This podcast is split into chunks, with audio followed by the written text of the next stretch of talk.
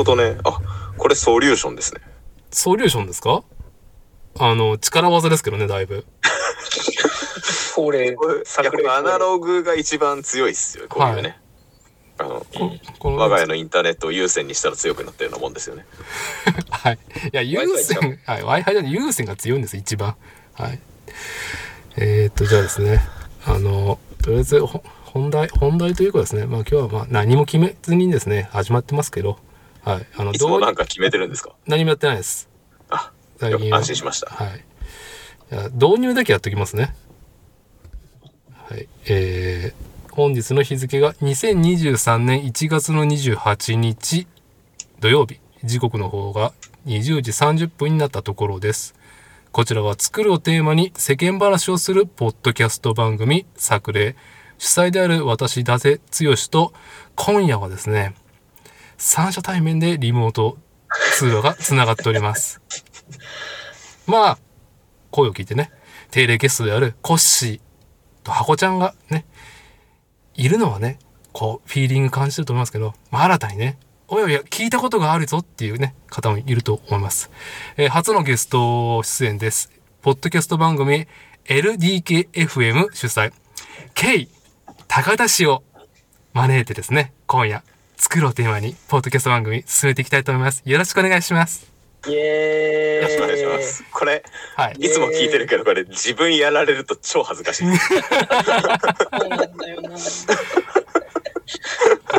高田さんといえばね、ダーティー、はい俺たちの紹介をするときに欠かさず好感度なん自転車界隈好感度ナンバーワンご夫妻ってそう絶対頭にこれつけてくれるいつも言われてるコッシーやばいねこれねはい。うん今日はちょっと、まあ、あの、情報が多いとね、耳が滑るんで、まあちょっと、コッシーの箱ちゃんはさらっと言っといてですね。はいはい。どうもどうもまあ、高田さんといえばね、野球、音楽、車、自転車など幅広く話すやべえやべえやべえ趣味のポッドキャスト番組 LDKFM。え、もう、あの、大人気番組やられてるんですね。あ今夜はね、根掘り葉掘り、ポッドキャスト作りのね、話聞いてみたいですね。コッシー、ハコちゃん、今夜もお願いします。高田さんに聞きたいです。これやばいっすね。こんな感じなんだ。こんな感じです。あこんなはい感じ。自分にやられるとこんな感じなんだ。これ、はい。あの、1分ぐらいちょっと歯が浮くみたいな感じになるんですけど。ちょっとね、あの、改めてよろしくお願いしますってところですけども、今日はちょっとですねあの、機材的な、あの、トラブルがあってですね、開始が、あの、早めにやってるんですけども、あの、ちょっと押してしまった上に、今日はお二人とも明日、遠征がね、二組ともあるっていうところで、はい。まず、高田くんは明日はどこに遠征行くんですか？えっ、と静岡の修善寺にある日本サイクルスポーツセンターですああ、いや、いつかは行ってみたい、自然寺。でも Google マップで見ると、まあちょっとそっと乗してしまいますね、私は。そんなわざわざ来るほどのもんでもないです。ちゃうんかいな。そこ押さへんねや。高田くんのその埼玉の浦和から、えーっと、向かうとどれぐらいで行くの車で？2時間ちょいぐらいですかね。結構遠いな。遠いなぁ遠いなぁ同じ関東圏じゃない。はい。関東じゃないですかね静岡はえ？あ東海？東なんか微妙まあ微妙な立ち位置東海にされたり関東にさ静れたりって岡国じゃないですか、そこはやっぱり。はい。うんえー、対して、まあ、西のね、コッシーハコちゃんは、明日遠征はどちらに？えー、明日はねそっちに行きますよあ、うちの方にね、私、伊達が住む東海県、愛知県に。はい。えー、三河は愛知牧場に行きますはい。ね、またシクロクロスね。さすがな、シーズン。好きだなってはい。あのータイトルをね、ナショナルチャンピオンのタイトルをね、惜しくもね、はい失ってしまったシングルスピードナショナルチャンピオンのね、タイトルを失ってしまいましたけども。まあでもシクロクロスの愛はね、こう、失わずっていうところで。もう半分義務感みたいな感じにそろそろなってますけど頑張って走ります明日もはい。多分、うちの、うちは明日家族で普通にの飲みに行きます。はい。え愛木はい、僕行くよ。お本当ですか？うちの子もなんか自転車のレース見てって言ってるから。ええはいそれはそれはじゃあまた明日明日、はい。はいあ。よろしくお願いします。フリーハンドで、まあ、肩に子供を背負ったスタイルで、多分ビールを飲んで、収録ない、収録ないと楽だなと思いながらやってると思います。すごいですよね。俺、全泊でそっち行こうかなってちょっと思ってたぐらいだったんですけどね。ああ、まあ、まあ、はい。まあ、まあ、はいまあまあまあ。まあ、そんなんでね、今日ね、西と東とね、東海圏が今、これインターネットが繋がってるところなんですけども、やっぱネッ、ト回線すね。はい。今日はやっぱりね、初ゲストのね、高田くんさんからですね、いろいろ、いろいろというかですね、まあなんか、まあ、自己申告して、あ、そういう自己申告制なんだ。自己し、じゃあ自己申告で、あの、作例出たいっすって言っていただいて、はいそう。です。なんか、そう、そう言われるとなんかあれですけど。あ はい。出たがりなんで。あ、そうなのね。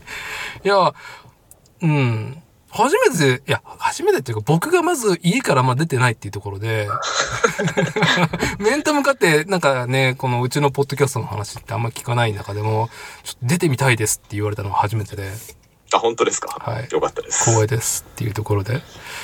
ね、まそうえこの3人が出会った場所もなかなか良くて、それもまた愛知県でしたけど、あ、あの、コッシーとハコちゃんと、ああ、そうね。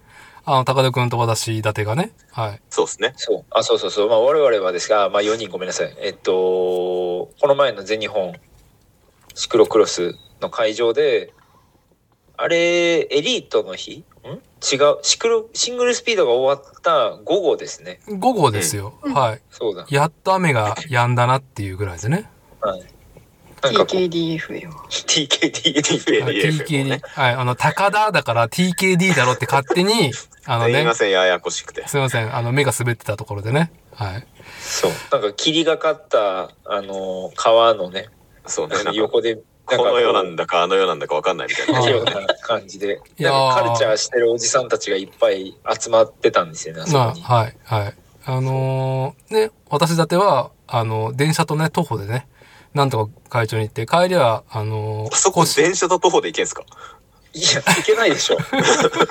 何分歩いたんでしたっけ？えっと、小走りで40分。いや、僕の、だから、あのーまあ、屋外収録ね、シクロクロス全日本シングルスピード日本一決定戦で飲むっていう回、120回なんですけど、まあ、飲むために、飲みながら収録するために自分、やっぱりあのー温めて、はい、会場入りして、ちょっと汗ばんでましたもん。あもうストイックですね。はい飲み息も上がってたし。はい、息も上がったし。で、ビールがね、もうスルスルスルスル入るっていう。まあでもね、ちょっとやっぱ足腰ね、だいぶ来てたんで、まあコ コッシーがね、あのーなんだ、最寄りの駅にホテル取ってるっていうのでね、まあ、乗せてもらおうかなっていうところで、コッシーそろそろ帰らないのかなと思ったら、ああ、なんかカルチャーな人たちが集ってる、濃いなーって思いながら。俺ね、みんな見渡したら全員なんか何かしらのポッドキャストをやってたりとか、出演したりとかしてる人ばっかりで、そうですね。面白いなーって思ってで、ね、そこ見てでましたけど。僕がチャスって、どうもってたら、あの、はい。高田くんが、桜井ちょっと出たいっすって。あ はい。そんなグイグイ行きましたっけ？いや、結構グイグイ言ってたよ。出たんやなって。うん、ストレートでしたよ。はい。結構ストレートで。よかったっす。はい。まあはい。受け取りまして。早速ね、まあちょっとリモートで段取りつけて、まあ今夜なんですけど、あの、このポッドキャスト番組、うちの作例ですけども、リスナーさんは自転車文化サイドと、あと多分、プラモデル好きな人たちと、あと基本疲れたおじさんがメインリスナーなんですよ。で、自転車界隈じゃない方にね、あの、LDKFM、あの、高田くんて、あどなたでしょうねっていうところで、まあ、その、ざっとどう紹介しようかなって考えてたんですけど、あのーまあ、あの、ポッドキャストとかね、えー、LDKFM 聞いてる分には、まあ、端的に、あ、なんか、高田くん乗り物何台持ってるのっていう、何持ってんのって聞くだけでも人と何がちょっと伝わるんじゃないかなっていうところで、もうざっとめ、面倒です、お手間ですけども、なんか何を乗り物持ってるんですか？何を持ってるのか。えーっと、まず車がはい。二台2台。あ、ちなみに、まだ、はいあの、ご結婚されてない、どはい。あの、独身貴族で車が2台あると。そうっすね。なんか、はい奥さんやらしい90年代奥さんの経営とかではなくてね。はい。はい。そうですね。車が2台。何を乗られてるんですか？えっ、と、94年式のはい。ランドローバーディスカバリーと、はい。2004年だったかな？式のスズキスイフトスポーツ。直 線偏ってるなぁ幅。なんでその2台なの っていう。幅ね。いや、スイフトスポーツは、あの、想像がたやすいんですよ。僕的にはね。車が好きで。はい、まあ多分、でも、伊達さんが想像してるスイスポじゃないスイスポですけどね。どういうこと？なんか、あの、えっと黄色いさ、レモンイエローのスイフトスポーツがイメージあるんだけど、それではない。そう。それじゃないんですそれではないですね。それじゃないんですよ。スズキの車種からも、初代、僕が持ってるのは初代スイフトスポーツなんですけど、はい。あの、スズキの車種からもそれが初代ってことは除外されてるっていう悲しい車で、2004年なのに？2004年なの。2004だからその初代の最終型ですね。あの、スイスポ、え、スイフトスポーツって丸いやつに思いがちだけど、あの、うんかっこいいやつよね。かっこいいっていうか、なんつうかこう、カルタス寄りというか、カルタスカルタスよりまあ確かにカルカルタス寄りというか、でかい、でかい K。K、K 自動車じゃなくて、K って車あったじゃないですか、はいはいはい鈴木の。あああはい、はい。はい。でかい K です。K ですね。あのー高田くんもね、TKADA で、K、KEI っていうところで、車を K、KEI、K、車は K ではない。まあ、昔ジムに持ってましたけど、スイフトスポーツ。だから、あの、K が、KEI の K がちょっと大きくなった感じののルックなんですね。そうですね。あの、えっとね、型式で言うと HT81S ってググるとパッて出てくるんですけど、ちょっと待って、ちょっと待って。HT81 です。うん。ほん、え？え？こんなのあったの？ほらーほらーまあ、でそれ初代スイスポノリーにはそれ褒め言葉なんで大丈夫です。はあ、知らない。マジで？知らない。意外意外。え、ダーティ絶対知ってると思ってた。だからあれよね。スターレットとかよりもちょい後で、そうちょいでもないでしパょ。ストとかよりもちょい前とか、そんななんか中間地点よね、多分。だってそうこ、この時代ってもう、スターレットもやめてない？トヨタ。もう、やめてると思う。ビッツは出てますね。ビあッツ、あ。あ、そっちに移行したの初代ビッツぐらい。がスイフトの最後の方と被ってんちゃうかな。多分そうかな。なビッツ RS とか、趣ありますね。そうそうそうま私、あ、はい。うんこっちはスイフトはやっぱりそのオンをね、こう、機敏に街の遊撃手的にちょっと楽しみたいっていう思いで。そうなのかな？まあ、とりあえずそうですね。あの、ディスコだと、はい。ディスコ1台だとう、ん。ちょっと破産するなって思って、あのいろんな意味で。じゃあ、後からスイフトスポーツを買ったんですか？そうですね。に3年前ぐらい。ああ。で、だから、ディスカバリーは、まあ本当に、もう自分のアイデンティティであるっていうところですか？そうですね。あの、もともと僕が4歳の時にうちに来た車で、あ、で、父親からもらってるんですよね。いやー、マジか。ああ、ただのあの車いい話だね、それ。はい。そう、父親が4歳の、僕が4歳の時に父親が新車で購入して、実は、あの、ランドローバーじゃなくてホンダクロスロードなんですけど、当時 OEM でホンダが売ってて、マジで？はい。もうこの話すると長くなるんですけど大丈夫ですか？え、ちょっと待って、ほんまはどっちなん？この車。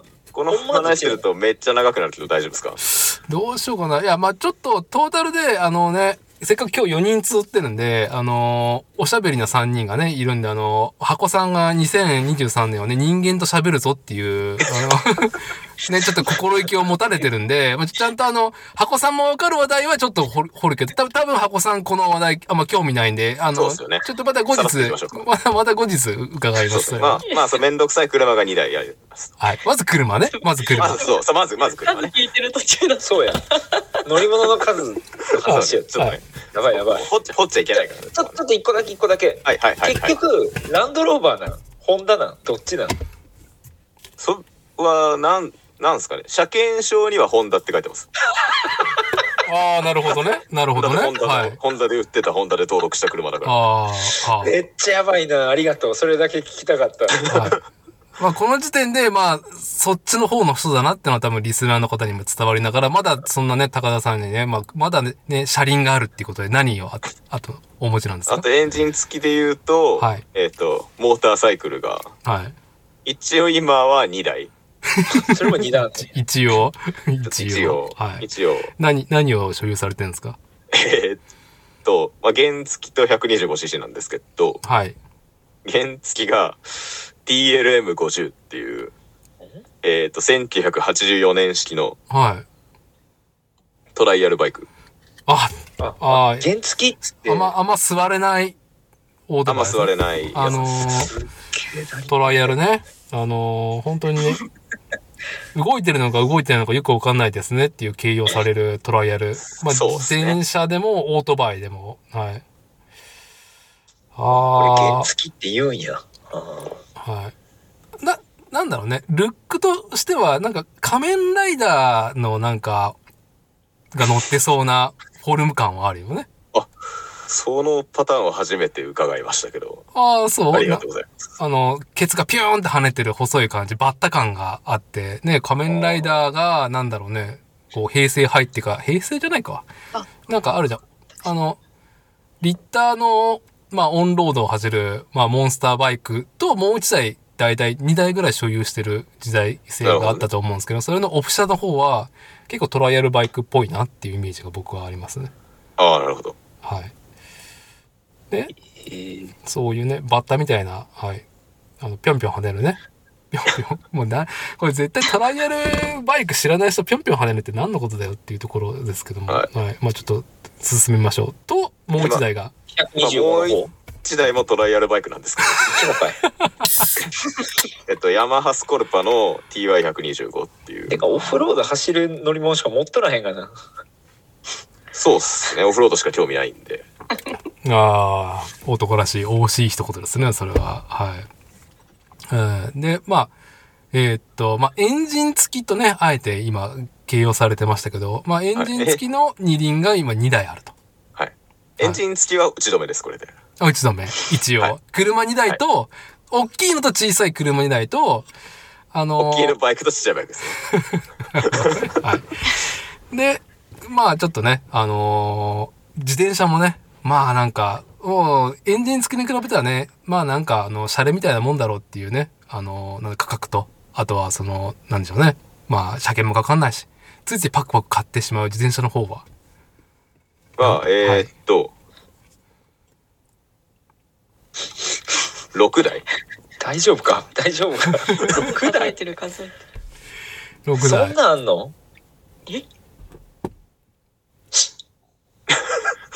ちょっとドン引きすんでやめてもらっていいですか？あ、えーいやいやもうね箱さんはね、もう本当一般人代表としてね、あの、世間のね、うんあの、平均的感情を今ね、そんなんあるの。感情をね、こう、お出しになられたっていうところで。いやえ、いや多分妻は、うんあの、6台もあんのって言った俺のコメントに対して、うん。うちに置いてある自転車をチラッと見て、えって言ってたんで、多分お前もやろうお前。お前、お前もか。お前もじゃねえかっていうねうん。えーその、高田くんは6台はどんなものを持ってるんですか？えーっと、ロードバイクが2台と、えークロクロスが2台と、マウンテンバイクが2台です。2台ずつ持たないと死んでしまう病気になって車も2台やし、バイクも2台やし。今自分で言ってて気づいたわ。あー、まあ、1個の、まあね、車にしろ、単車にしろ、あの自転車なり、まあ一つの方向性の中でも、やっぱね、こう、振り幅があると。両方、そねその振り幅両方とも押さえておきたいっていう。そう。完全にそんな感じ。というわけではないんだが、まあ、まあそういうことでいいです。ああ、まあ、これでね、あのー高田くんのことをね、ご存知ないリスナーの方もね、どういう方なのか。あ、え、コッシーと年は同じぐらいなんですか？コッシーさんの方、なこれな36で、高田君は、32で今年3です。じゃあもう独身貴族がもう一番なんかこう、コンディションいい時ですね。もう、絶好調です。給料全部、ローンもバンバンうもう打てるよっていう。素晴らしい。いタイマー。個人や、あの、お金はそんなね、使ってないんですけどね。ああ、そうなんですね。まあ、いい、はいい、いタイミングでお買い物いいされタイミングでこう、いい出会いがあった時にっていう、あまあ、てか、お金ないんでね。そういうスタンスでや やってます。なるほどね。ちゃん、ちゃんと維持できることをね、あのーはい計算して消費してるっていう。あのーポッドキャスト番組 LDKFM の方もね、まあ、そんなね、えっと、僕はちょっと野球は疎い方なんですけども、まあ、はい。音楽、車、自転車のっていう中で、やっぱ、こう、エンジン付きの話がね、非常に愉快だなっていうふうに。ああ、そうですね。ありがとうございます。あの、ぜひね、あの、聞いてもらえればっていうところと、あの、最新回のさ、えーっと、ん？なんだっけ、オートバイの話？モーター、モーターホニャラカダイアリーズ。なんだっけ？カモーターサイクルダイアリーズ。すいません、あの、タイトルね、めんどくさいんですよ、うちの、僕のやつ ポッドキャスト。あんま気にしないでください。はい。なるほど。ポッドキャストのタイトルのそことですね。う。で、あのね、まあ仲のいいね、そう、オフ社仲間の方とね、二人で話してる中で、すげえいい言葉、グッとくる言葉があったんですけど、あの高田君に挙げてね、お相手何さんでしたっけ？磯部。あ、磯部さん。はい、磯部さん。まだ聞いてねえわ。いやー、ほん本と。当にね、あの、車輪の多さは喜びの多さ。一言に。わあ、いないん、じゃそれ。いいパンチラインだなーっていう風に。はい。磯部君酔うてたんかなあいつ、あいつ酒飲まんけど。あ、飲まへんねんや。ええまあ、リンクリンク貼っときますんで、そこもね。まあ、あと、はい。あの、さらにね、あのー高田くんの、なんだろうね、オフロード愛っていうのも、あの、コッシーとハコちゃんのうちに高田くんが遊びに行って、えーっと、レコードした回がね、エピソード19、君はいけるだろうっていう回があります。それもリンク貼っておきますんで。あありがとうございます。はい。どうもどうも。はい。ぜひっていうところと、まあ、今日ね、まあ一応一個核にあってもいいし、もう飛ばしてもいいんですけども、あのー先日ね、えー2023年1月14日、えーワールドネイチャーでね、開催された全日本シングルスピード日本一決定戦、シクロクロスのね、もう、あのーあの、自身も発信してるし、他のポッドキャストでも、ね、喋って、もう、もうなんかね、もう喋り飽きてる感がね、もう、もうプンプン、大丈夫ですよ。なんぼでも喋りますよ。すごいな。こんなこすんねやっていうぐらいこすってるよね。いやー。なくなりそう。だまあ、先に、ちょっとね、あのー出店がどんだけね、あるかっていうと、まず、高田くんが自身のね、あの、YouTube チャンネル持っていて、座談者、ん？座談謝罪コメンタリー、2023年1月14日、全日本シクロクロスシングルスピード4位っていうタイトルでね、はい。はい。まず、まあ自分のね、あの GoPro をつけて車載を見ながらね、あのー自転車仲間の方とね、喋って、うん。泥がついて何も見えねえぞっていうね、ケチを先につけられるっていう。はい。まあまずこれでレース30分存分にね、あのーまあ赴く前と、まあ走ってる最中の結果が、はい。存分にね、語られてるっていうのと、これまだ僕は聞いてないんだけど、サイドバイサイドレディオの方で、136エピソードの方で、まあ英語なんだよな、いつも。英語なんですよ、あい英つ。語なんですよね。あの、あいつ、ほんとね、英語好きなんですよ。うん。これ、合ってんの？ドッツループスでいいの？これ。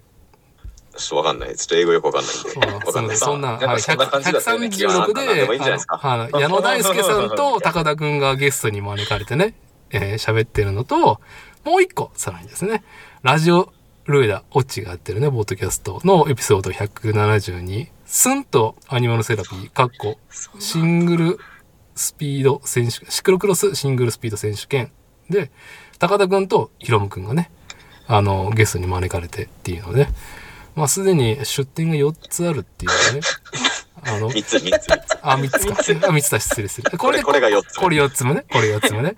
まあ、あ、ある意味、結果として全日本シクロクロスのシングルスピードは4位っていう結果で、高田くんがね。はい。あのー、1位を取ったスクミズ氏よりも、こう、話を聞かれてるんではなかろうかっていうね。う んせやな。ふる、振る舞いとしては、もう、ね、あの、ナショナルチャンピオンよりも、いろんな優勝、したかのような、このね。そう、いろんなあ、またその話ですね。あ、いいですよ。っていうね。去年優勝した俺でも4回も喋ってないと思う。そんなパブリックな スペースでは。方じゃあやめてもらっていいですかあんまり。いやー、まあね、まあ、どうでしょう。まあ、その、リンク貼っとくんで、それ見といてっていうところでもしてみれるんですけど、あのーまあ、このポッドキャスト番組、作例においても、エピソード120で、まあ、現場でね、私立てと、新服部製作所、服部深夜が、まあ、感染してると。まあ、基本、まあ、コッシーがね、定例ゲストで来てるっていうので、まあ、流れもあって、応援しに来るってので。で、はいまあまあ、やっぱりさ、ちょっと、トップ争いね、スクミズ氏とコッシーのイチャイチャがひどくて、永遠30分ね、あの、砂の上でイチャイチャイチャイチャずっとやってるっていうのに、我々目が追われていて、濃厚でしたからね。香港でしたからね。あのー他のレース展開全然あまり見えれてなかったんですけども、あのーやっぱり現場でびっくりしたのがね、あのーみんな結構バニーホップ華麗にこなす中で、試験員っていうね、板切れを、はい。まあ、みんな、こう、自転車を降りて、こう置いていくところを、まあ、バニーホップでね、あれはシングルスピードのシクロクロス乗られてる方のイデオロギーですかね。あそこはなんか飛ぶべしみたいな。なんかやたらいましたよね。やたらいましたね。はい。で、あ、なんか、華麗に飛んでく方いるなって思ってね。15番。あ、LDKFM の、高田くんかな？みたいなね。だってさん認識されてたんですか？僕のこと。あ、だから、その、まあ、SNS 頼りでね。え、だ、だって、もともと聞いてるし、ポッドキャストの方も。あありがとうございますで、SNS 頼りでなんか出るみたいな感じでも流れてきたし、で、なんかリ、あのー出走者リスト見てたら、ああ、15番なんだ。っていうので、はい。っていうか、あれ？早くない？みたいな。はい。あ、ありがとうございます。いや、コッシー的に、やっぱ高田くんさんはですね、やっぱ、注目されてなかったんで、注目選手ではなかったんですすっげえその話根に持たれててですね。そう、あ、そうね、あのーうち、俺が悪い。全部俺が悪い。あの、本年のね、最初の公開会でねあの、新年一発目。新年一発目で、まあ、1月14日ね、に向けてね、まあ収録は年末だったんだけど、去年の。うんまあちょっと、あの、見どころを紹介しますねっていう、そその。コッシーのライバルとして、こう、こうこの5名は注目してくださいっていうのをね、絶紹介対。もうこれこの人ら来ますんでってこうシングルスピードあまり詳しくない皆さんにはい。紹介した5名からは4位だった高田君があぶれてたっていう なんか紹介してもらってないんでみたいなのをその日に5回ぐらい言われたないでまあ結局ね、4位っていうすごい結果に終わったのでいやちょっと来年は事前にちゃんと紹介しないといけないなっていうありがとうございます。来年も出ないといけないってことそうですね。そういうことです。い。いや、でもなんか、そう、だ高田くん的に、この、モチベーションはどんなモチベーションだったの？なんか、こう、今までそんなに、でも前まではすごくその、カテワンを走ってたみたいなんだけど、そのシングルスピードのトップカテゴリーを、結構、あの、本腰入れてやっていた時期があったんですよね。えっと、ん？シングルスピードは初めて。シングルスピードはシングルスピードは始めたけど、シクロクロスっていう競技自体はトップカテゴリーであ、そう、一応そうですね。やってたと。はい。けど、まあ最近ちょっと他の乗り物の方がね、ちょっといっぱいあるから、なんかシクロクロスはまあちょっといいかなっていうテンションをですね、ポッドキャスト聞いてると。そうですね。あ、すげえ聞いてもらってすいません。はい。ちゃんと文脈を終えてるよねそうなん、そうなんですよ。でもなんかさ、すが。なんか、そんなテンションなシクロクロスだったけど、急に、俺らもちょっと一丁シングルスピード行ってみっかっていうところになった、その心持ち何だったのかなってのはちょっと気になりました。ぶっちゃけた話をすると、はいあの、ワンチャンあるんちゃうかっていう好きで。つけで心 やんけ。っていうのが、だから、去年の土浦っすよね。あああ、コッシーー。がね、ナショナルチャンピオン取ったシングルスピードで。そう。まあ、この話も死ぬほどしてますけど、はい。はい。去年の土浦で、あの、はあコッシーとヒロムがイチャついてたんですよ。ああ、はい。はい。30分間濃厚なイチャつきを見せられて。うん。で、まあ、一時期、僕もその二人とレース中イチャついてた時期があって、うん。ああ、そうですね。ワンチャンあるんちゃうかと。なるほど。あ、あの熱い、こう、板付きの中に俺もちょっといけるんじゃないか。俺も濃厚にイチャつきたいと思って、ムラっとしてしまったと。ムラ、ムラついちゃってちょっと。ああ。で、まあ、今回参戦してっていうところで。いや、早えなと思って。ありがとうございます。あんまりその、僕全然レースシーンを終えてなかったんで、あの、おあんまりそんなに追わない方なんで、そう、なんか、えっ？ていうのが正直な。え ?LDKFM 早っ？みたいなね。ありがとうございます。じゃあ、ここで箱さんに、奥様に、あの日の高田くんさんはいかがでしたか？走りは。すごい、すごい投げ。投げ。投げ。うーん。そんな見てないでしょ。いやまあー見てないそんな見てない。そりゃ重視は前だけどえ まあでもそのえー、私あの名前で忘れした吉本さん吉本さんはしょっちゅう関西来るんであの あのお姿をはい。すごい覚えているのでなるほど。野獣ね、野獣。野獣。まあその注目選手のトップ5に入ってたからあの牧野さんの方は牧野さんも知ってるけど牧野さんはあんまり目が慣れてないからああ、なるほど。あんまり置いてなかったんだけど、はいまあ、吉本さんをがちらちらいいつつうんあ。れ高田高田くんさんもいるなっていうのはちらちら見てました。あれ、聞いたんです。あの、要約すると、高田くん当日どうですかっていう、ね、箱さんの感想は、あ、いたなっていうのが。まあそう知 ってえな。知ってえな。吉本さんを見てたら目にちらついたなぐらいの。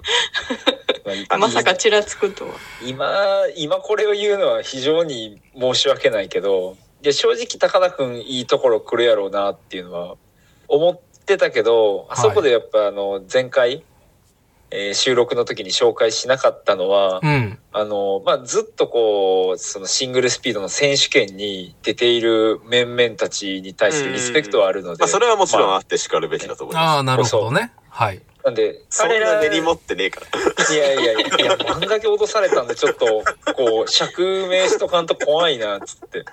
だから言ったやろ、みたいなことが、こう、飛んできそうやなって。いや、でもまあ、あの、一緒にレースを走っていて、で、特に高田くんが俺、走り方すごい好きなのは、あの、パワーにこう依存しないというか、あないから。の、うんまあ、俺もそうやねんけど、ないから、ないものは、ない袖は振られへんので、そうじゃない部分で速いのを俺は横でよく見ていたし、まあ負けたこともあるので、そういうテクニックで勝負する人がシングルスピード乗るのはすごい相性がいいと思うから、まあまあ、あいいところ来るやろうなって、正直、表彰台ではない、まあ、ヒロム君もいたし、表彰台ではないかなと思ってたけど、めっちゃ良かったら4位あるやろうなってのは思ってた。多分、吉本さんより早いと思ってた。へあ。急えに、。急にありがとうございます。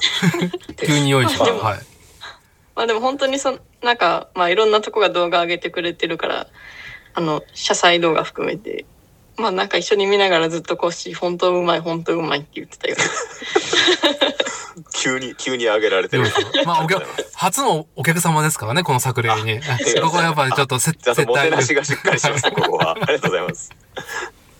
まあね。そう。まあまあ、でもね、結果としては俺が勝ったんやけどね。はい。ああ、最後。まあこれもでも、まあ、これもでも言ってるけど、まあ、コッシーには100%勝てんなとは思ってましたけどね。あ、そう。まあまあまあ、まあ100%俺が勝つやろうなとは思ってたけど。今だって、おパワー俺もないけどとか言ってるけど、めちゃめちゃあるからね。まあ正直ついたなうん。てかまあ、やっぱね、プロにトレーニングをもう3年ぐらい教えてもらってて、さすがにめっちゃ上がった。てかね、俺に言わせると、ズイフトとかやってる人がパワーないとか言っちゃダメですよ。もっとパワーがなかったってる人にね、パワーないっていう権利ないっすよ。そっか。パワーないって思い込んでたんやけど、思いのほかパワーがつくと、めっちゃ走れるようになって、まあ、まあまあ、負ける気してなかったな、正直。でも SS って、こう、いくらパワーつけたところで、回せるギアに限界あるじゃないですか。そ結局その、ギアードだったらパワーついた分だけどんどんトップギアにガチャガチャ上げていけばいいけど、う。うん。SS ってどんだけパワーついても、その、ケイデンスに限界があるというか、うん。なんか一定のところで多分、レッドゾーンみたいなの来ません？まあ、まだ来てないのかもしれないけどい。やいや、いや、だから今回のそのシングルスピードの全日本選手権もう僕5回目ぐらいなんやけど、ワイルドネイチャーにたどり着く前に、その準備の時に思ってたのは、えっと、誰よりも一番重いギアに設定できたら勝てるっていうのが、まあまず第一個絶対にあって。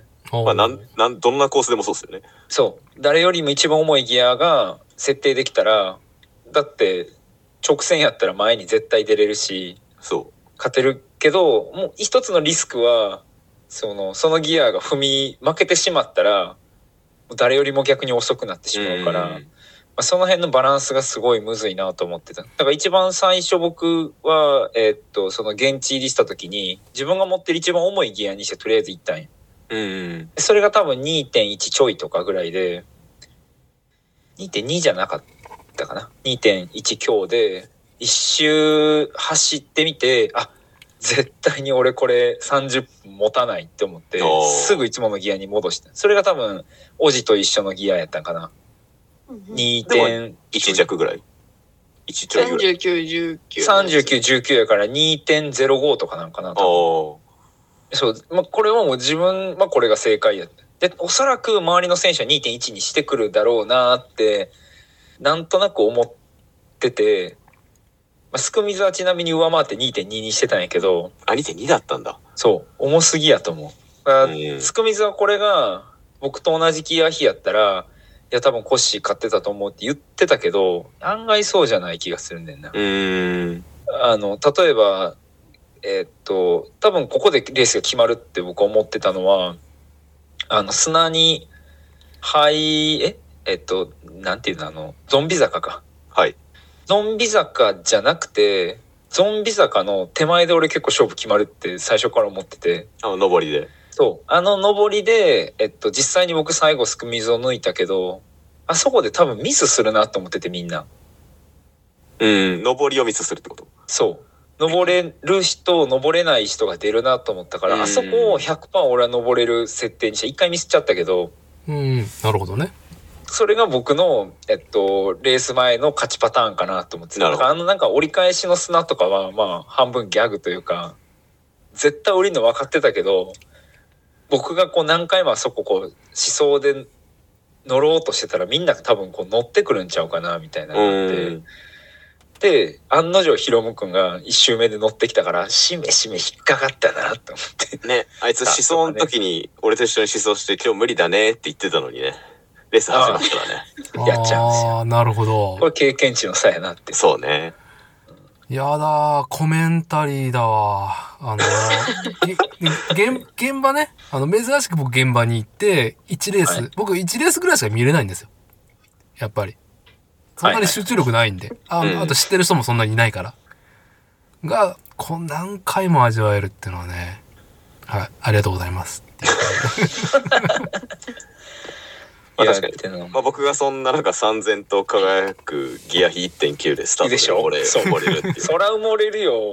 1.9だけではなかったわ。ああ、でも1.9っていうギア比は、まあ本当他にいなさそうだったのそういう軽いギアっていうのは。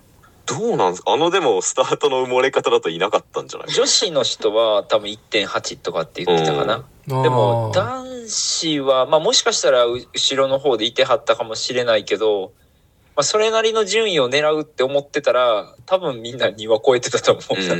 うん。その辺はまあ完全に勉強不足というかまあ、そもそも選択経肢もな験値やね、かったけど。これはもううん絶対。そう。ああ、いや、なんか、その、漠然とね、えっと、まあ、今回もレースシングルスピード始まる前にね、ギア比をはい。ね、先頭の人に聞いていくみたいな感じがあって、まあなんか、それはわかると。でもなんか、今その、ギア比を選ぶっていうその戦略性？うん、うん。で、なんか僕、ピンときてなかったんで、その、それ思いがいいが、それを踏めるか否かっていう。そう。どこに合わせるかっていうのがあるんですよね。うんああ。なんか、もしあのはいゾンビ坂がなかったら、うん多分2.2以上の人もいたかもしれないなって思う。ああ、平坦なコースだったらね。そう。直線がすごい長いんで、その疲れるところがないんで、例えば土浦は僕は2.2ではなかったけど2.1強だったんですよ。重い方のギアだったんですよね。土浦はそんなにアップダウンがない方？ないし、スピードがすっげえ乗るんで、うんああ自分からそういうレース作っていきたいなとかっていうのがあったので、はわざとそうしたし、もっと言うとその時ヒロム君は僕よりもうちょい重かったらしい、ギア比が。うん、2.2っつってたね。ああ、でしょ？うん。んだから、ええー、と思って。そう、そういう感じみたいですよ、シングルスピードは。あ。おはい。ごちそうさまですっていう 感じで。はいこちらから以上です。はい。あのーまあね、まあ、随分とね、ずっと喋り続けてると思うんで、この、全日本シクロクロスシングルスピードね、高田くん特にね。はい、はい。はい。大好き気遣っていただくて大丈夫です。あもう気遣いだけでね、あの、今、私この50歳に向かおうとしてるところなんで、はい、なんとか言ってるんで。あの、どう、どうですか？えーインターネットに世界へ未来にね、この全日本シクロクロスシングルスピードに参戦してっていうところで、なんか、ちょっと残しておきたいことは、なんか思い出。こうしておきたいこと？うん、うん。何でもいいですよ。なんか、話足りてない。私、うん。た高田くんのそのなんか、参戦するまでとか、なんかその前、ちあの、千葉の、千葉、千葉の車載動画とかも含めて、はいはいはい。なんかそういう前後のやつ見てて、シングルスピード挑戦したい人これで増えるんじゃないかなっていうのはちょっと思ったけど、え、周りでなんか反応なかった？ワンチャン、俺にもワンチャン。俺も、高田がいけんなら俺もいけんだワ。ワンちゃんとか楽しそうやなみたいな。うん。反応なかったですか？そういう反応はなかったっすね。コメンコメンタリー見ましたとかはあったけど、いや僕もシングルスピードやろうと思いましたみたいなのは今のところ残念ながらないっす。ゼロだった。なんか、でもその、何やろうな。うんまあでも俺も去年それこそこのコッシーとヒロムを見て SS いいなって思ったので、うんまあもし僕のなんかコメンタリーとか見て SS いいなって思った人がいたとしたらまあ嬉しいですね。あー。あ、でじゃあ、じゃあ、コッシーと高田くんに、まあこな、よく聞かれてるかもしれないけど、はい。僕の、その、あえてね、えー文明の力である変速機ね、スポーツ自転車、シクロクロスの機材においてね、あえてそれをシングルスピード変速なしにして、俺はこのコグを踏むっていうのを決めるっていうことのスタイル、に、こう、どう見せられてるのか、なんか、なんかそのイデオロギーの内容をなんかね、その宗教のね、あの、宗派の説明をちょっと改めて二人にちょっと聞きたいんだけど、な、そなんで？れはね、コッシーの方がいい。俺は何もイデオロギーないあやってる。高田くんはワンチャンあるかもしれないな。ワンチャンあるかもっていうか、あとはその、まあ仲いい人とイチャイチャしたいみたいな。あー、ねどっちかっ。つうとそっちのモチベーション楽しいよあー、出た。誰と何をするか論ですね、それは。結果そう。はい。なんか、僕はなんだろうな。いや、やめ時を失ってるだけなんですよね。本当のことを言うと。なるほど。はい。別にやめる理由もないからいいんですけど、なんか例えば、僕が、えっと、ギア付きの自転車に乗っていて、関西シクロクロスで順位が1個2個上がって、まあ、仮に表彰台に乗ったっつって、別に誰も、俺の、だからといって俺のことを、すごいな、とか、まあなんか覚えてもらえたりとかっていうのは、まあそんなにしないというか、結構、関西でめちゃくちゃ速くて、超僕がかっこいい憧れてる選手でも、意外とみんなに知られていない選手って多かったりするんですよね。逆に関東の選手とかでも、全日本で多分トップ8ぐらいとか走ってても、え、あの選手誰？とかって僕平気で聞いてたりとか、うん。あの、めっちゃ名選手やけど、知る人ぞ知るみたいな人も結構多かったりするんですよ。で、そのスタイルはそのスタイルで超かっこいいし、いいなって思うんですけど僕はなんかせっかく自分が時間かけて練習して走るんやったらやっぱ覚えてもらいたいなとか、まあ、見ても欲しいなっていう気持ちが強い方なので、まあ、せっかくシングルスピードでやりだしたし、まあ、別に今更ギアをつけて走ってもなんか面白いことにはそんなにならんそうやなって思ったらせなんか誰かがこうやって高田君が始めてくれたりとかもうなんかシングルスピードでもできんね面白そうやなと思ってくれる人がいる方がまあ僕にとっては嬉しいしシングルスピードでずっと走ろうかなって気持ちです。はい。素晴らしい。でそれを面倒くはいさいから、あのやめ時を失ってとかって言ってるんですけどね。照れ、照れ隠し。テレテレはい。テレいいと思います。そうまあね、ここの綺麗なところで、この全日本の話を締めようと思うところですけども、僕からですね、はい僕ちょっと最後言わせてください。あの、高田くんの車載でよすごい良かったね。あの、さっきも紹介したあ YouTube ね。あの、車載の、えー、なんだ？解説？はい。あの、コメンタリー。で、要は、えー全日本シクロクロスのシングルスピードで4位になった高田くんは、うーん、吉本さんと、吉本 AK 野獣さんと、しのぎ合っ結た。果、はいそう、結果、知ってる人とイチャつこうと思って全日本の会場に来たら、はい。あんま知らない吉本さんとイチャつくことになったんですよ。なるほど。はい。あそこ僕、吉本さんを現場で終えてなかったんで、ああ、なるほど。あそうなんや。現場で、だからコッシーとスクミズ見るだけでもう精一杯だったから、うんだって2分ぐらい後ろだったからねあー本当に見えなかったんで。すね。うんああ、そっか。で、あのー僕、現場で吉本さんと初めて、あの、顔を合わして、うんうん。まあ、コッシーからね、その5人に選出されて、しかも野獣っていう、その肩書きを背負って、キャラが濃いからね。はキャラ濃いな。い。で、キャラ濃いな。吉本さんと僕同い年なんですよ。ほと、ほぼ。あ、そうなんですね。はい。いやー、マジかってね、吉本さん。あのー、さすが野獣の肩書きを持つなっていう、こう、レース終わってから、このブース、ハッチのブースの下で、あの、雨宿りして、奥さんと喋ったんだけど、ハッチの。そしたら吉本さんも来て、あ、で、初めまして。あ、コッシーから話聞いてて、みたいな感じで。うん。うん。で、いろいろ話聞いたら同い年だったりとか、で、家が近いのね。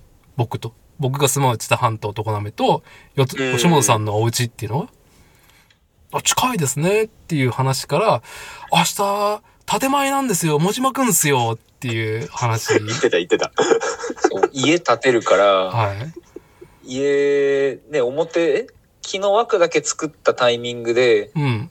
お餅に500円玉入れて巻く文化があるんですよね。そうですね。上等式だったりとか、建前っていう、あ、建前って名って前なんや。いう、へーあの、式の名前なんですけど、その、お菓子巻いたりとかね。うん。あうんはははあのーな、なん、建前は大きな柱を渡したわけかな。まあ、とりあえず家のその本、本柱とかいろいろその木がもう枠組み作られた時に、なんだろう、まあ、そこを、まあ、祝してっていうか、あのー安寧とか工事がね、こう、ちゃんと終わることを、まあ、あのー式としてやって、で、家主、世主がね、こう、振る舞うわけですよ。土地の人たちに。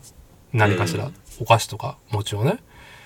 で、明日、明日、そうなんですよ。ってああ、ちょっと、よかったら、達さんもどうですか？ってああ、行きます行きますって。めでたいんで、って。いやー、もうね、あの、現場での、その走りでしかも高田くんと、こう、イチャイチャしたシングルスピードの後に、同じシングルスピードのバイクで、今からちょっと ME1? じゃないや、そうなんですよ。あさ、そうなんですよ、あの人。あのー高田くんが MM？、高 田くんが全力としたね、あの、シングルスピードの直後のレースにじまた出るっていうね。あの、同い年として、衝撃でしかなくて、しかもそのマスターズの方がラップタイム早かった。そうそう。そう。いやー、ちょっとシングルスピード、あの、日本一はちょっとしょぼかったんで、頑張ってくるっすつって言って、で、タイムを上げてきてるっていうね。その吉本さんをちぎるのに俺がどれだけ苦労したか。ねえ、そう。マジ野獣だなっていうね。もう男として、そんな誉れ高い肩書きねえなっていうね、同い年として。いやでシングルスピード終わった後も、まあ、みんなどうせ吉本さんマスター走るんでしょって知ってるからウォーミングアップ終わりましたねって声かけられてましたから。思想終了みたいなね。そう終了でマジでタイム上げてくるっていうね。は化け物かよっていい。で、翌翌日さ、その、う餅巻き行ってですよ、家族で。たんですよ行っねたら、マジか、御殿かよっていうぐらい立派なところで、あれですよ。あのー吉本 AK 野獣さんも高さ4メートルのところにオンステージして、もう、常滑でも名店って言われるね、あのーお餅屋さんのところで、どんだけ餅買ったのっていうぐらい、山積みにされてったのを、もう存分に振る舞って、でね、服がありますように、縁がありますようにと、で、5円玉と50円玉と500円玉も入った餅もあったりとかね、して、はい。オンステージする姿を見て、いわばその、シクロクロスの現場を前日見て、とね、その翌日、その高さ4メートルの吉本さんを眺めながら、いや、マジ野獣だなお、音、誉れ高き肩書きだなっていう。いうのと、まあなんか、すごく喜んでもらえて、あ遊びに行ったことをね、そうやって餅巻きに行ったことを喜んでもらえて、あのー別れ際にね、ちょっとすごい良かったっすよ。ちょっとなんか、あのーいや、ぜひこの一緒に乗りましょう。なんかマウンテンバイクとかも乗られてるんですよねっていう。野獣さんに誘われて、もう私なんて力仕事しますけど、普通の48ですよ。もう今年。マジかと思いながらも、まあちょっと野獣さんにいつ連絡でもらっても、あ、行くっすって答えれるポテンシャルをね、フィジカルを今年整えようっていうのが2023年の目標が、あの日、あの日立ちました。はい、それを改めて高田くんのムービーなのね、あの、コメンタリーで、ああ、これが、そうか。マスターズ走る前の走りか、みたいな。そう。で実際ダーティーその後、うん結構頻繁に自転車出してはい。やれマウンテンで砂浜走ったりとか、はい。オフロード影走ったり響、とかもう、もう影響ですよ。マジでしてくれててけ結構ね嬉しいんですよね。ああ、もう、自分が走ったとか、まあ、みんなで走ったことがこうやって人にエフェクトしてチャリ乗ってくれてるんやなーって嬉しかったですよ。だって俺、ほら、日曜日僕散々飲んでたでしょ？だから、あ、じゃあ土曜日か。土曜日さ、そうですねあの、全日本、あの、シングルスピード日本一決定戦見に行って、まあ、散々飲んでたんですよ。あ翌日から酒一週間やめたもんね。で、まあ、あの、なんだろう、あの、高強度インターバルトレーニングとかやったりとかね。ダメ死んじゃうよ。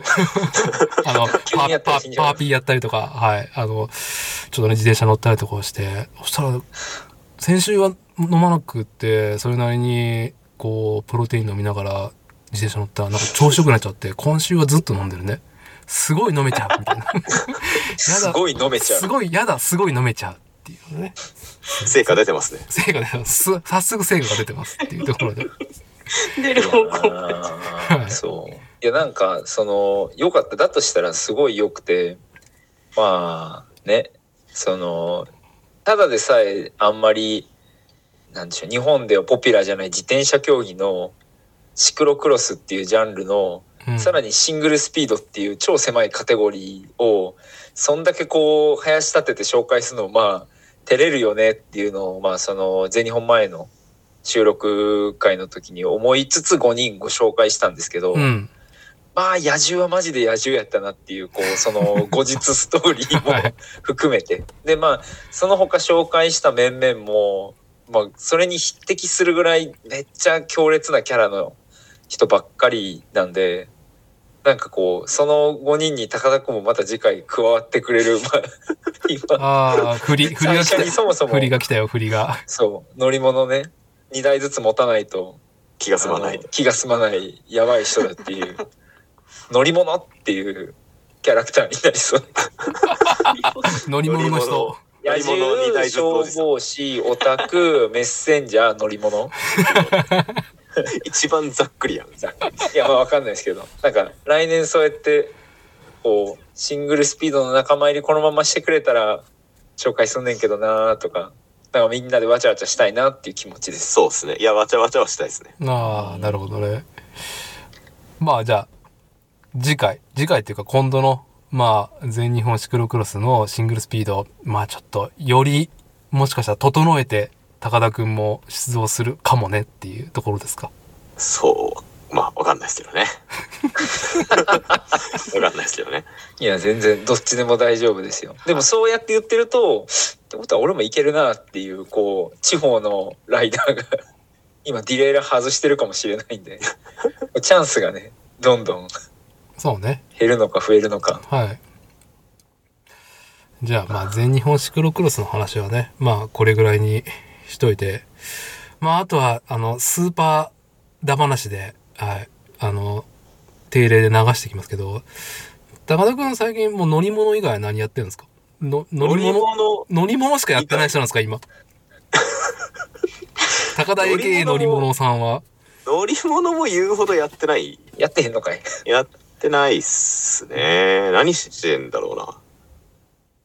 最高田、高田の一週間。俺の一週間は何すかね。なんかルーティンはないんですか？その好、きなバンドのしメンバーがどんどん死んでいくっつって投げてたような気そうっがするけど。すね。バンドのメンバーだけじゃなかったけどね。あ、そうなんですか向こう。がやたら多いっていう話もあるし。そう僕はあんまりね、音楽あんまり本当にね、人の名前が覚えれないんで、なかなかちょっと、あの、ざっくりとしか楽しめてないんですけど、高田くんは結構音楽を追いかけてる方。追いかけてるというか掘り進んでるというかああ、そ追いかけてはいないからあんまり今の人に興味ないんで ダーティーの世代の音楽だと思うんですけどね、高田くんが好きな音楽って。う。え、なんすか？なんすかって言われるといろいろあるけどもうちょっと前かもしれん。あー。70年代ぐらい。なんか、あの、ざっくり、なんか、ざっ名前をくりだ。最近で言うとあの死んじゃった高橋幸宏がいた YMO とか。ああ。YMO 世代ではないですか？そうなんですか？そう、いや、僕、いや、世代っていうか、なまあ、なん、なんだろう。ずっと永遠テレビが中心になった時代に生きてきたんで、いや、というほど、その、好きとか音楽、アルバム聴いてたっていうよりかは、まあ、散々お見かけしてたし、はい。今なおこんなに続くとは思わなかったなっていう。うーんああ、そうなんですか。そうっすあの あのなんかあの辺の界隈というかだったりまあフォークソング系だったりとか フォークソング。フォークソングが聞かねえかだって。いやー、いやだから世代が全然俺よりも前なんだよね、フォークソングあ、って。そうっす多分そうっすそう、だからフォークソングのとんがってた人たちが、なんだろう、僕らの世代のロックとかパンクに流れてったりとか、なんかちょっと芸のやり方が変わってきたっていう印象はあるけど、うん。まあ、例えば長渕剛のね、あの変容は一応見てきたからね。あ一番見てきたっすねへー あのあの、フォークやってる時の長渕剛が変容していく、その起点は見てますね、世代的に。いつの間にかなんかああいう感じにねはマッチョな感じになっちゃいましたからい。ねね。マッチョからさらにまたちょっと新しい方向性見せてきますからね。はいああ、フォークソングっすか。やっぱまあ父親の影響が強いから。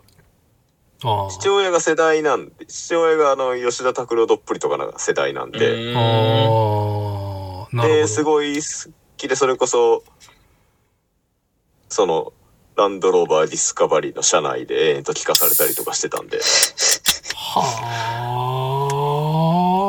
あ、そうか。スタートはそこっす。基本なんか全部乗り物もだけど全部親の影響が強いというか自分の意思がないというかえなんか、反面教師になるときはなかったんですか？どっかで。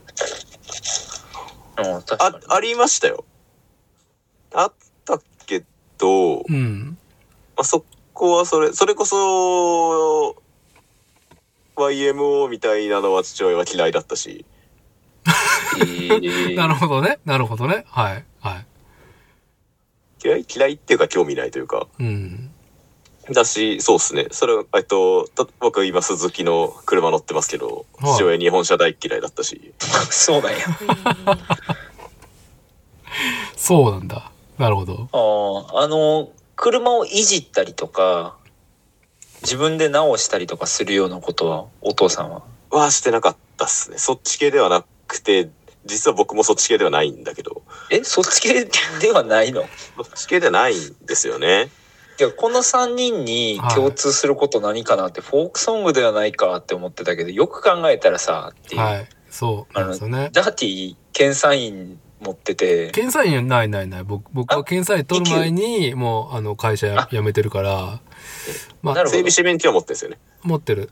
だから、2級？2級、僕は、2級しかないでしょ、だって2級しかない。ない時。1級は新しく、なんだろう、2000年代からか、90年代後半かどっかからだって追加され俺が取った時に9期とかだったから、うん。あーそう、だからね、この、私立て、コッシー、高田くんの3人は、あの、整備士免許、国家検定のヒエラルキーがあって、あのー高田くんは、1級自動車整備はい。の資格を持っていて、私立ては、はい、2級自動車整備を持っていて、コッシーさんは、えー無免許ですね。ブラックジャックです。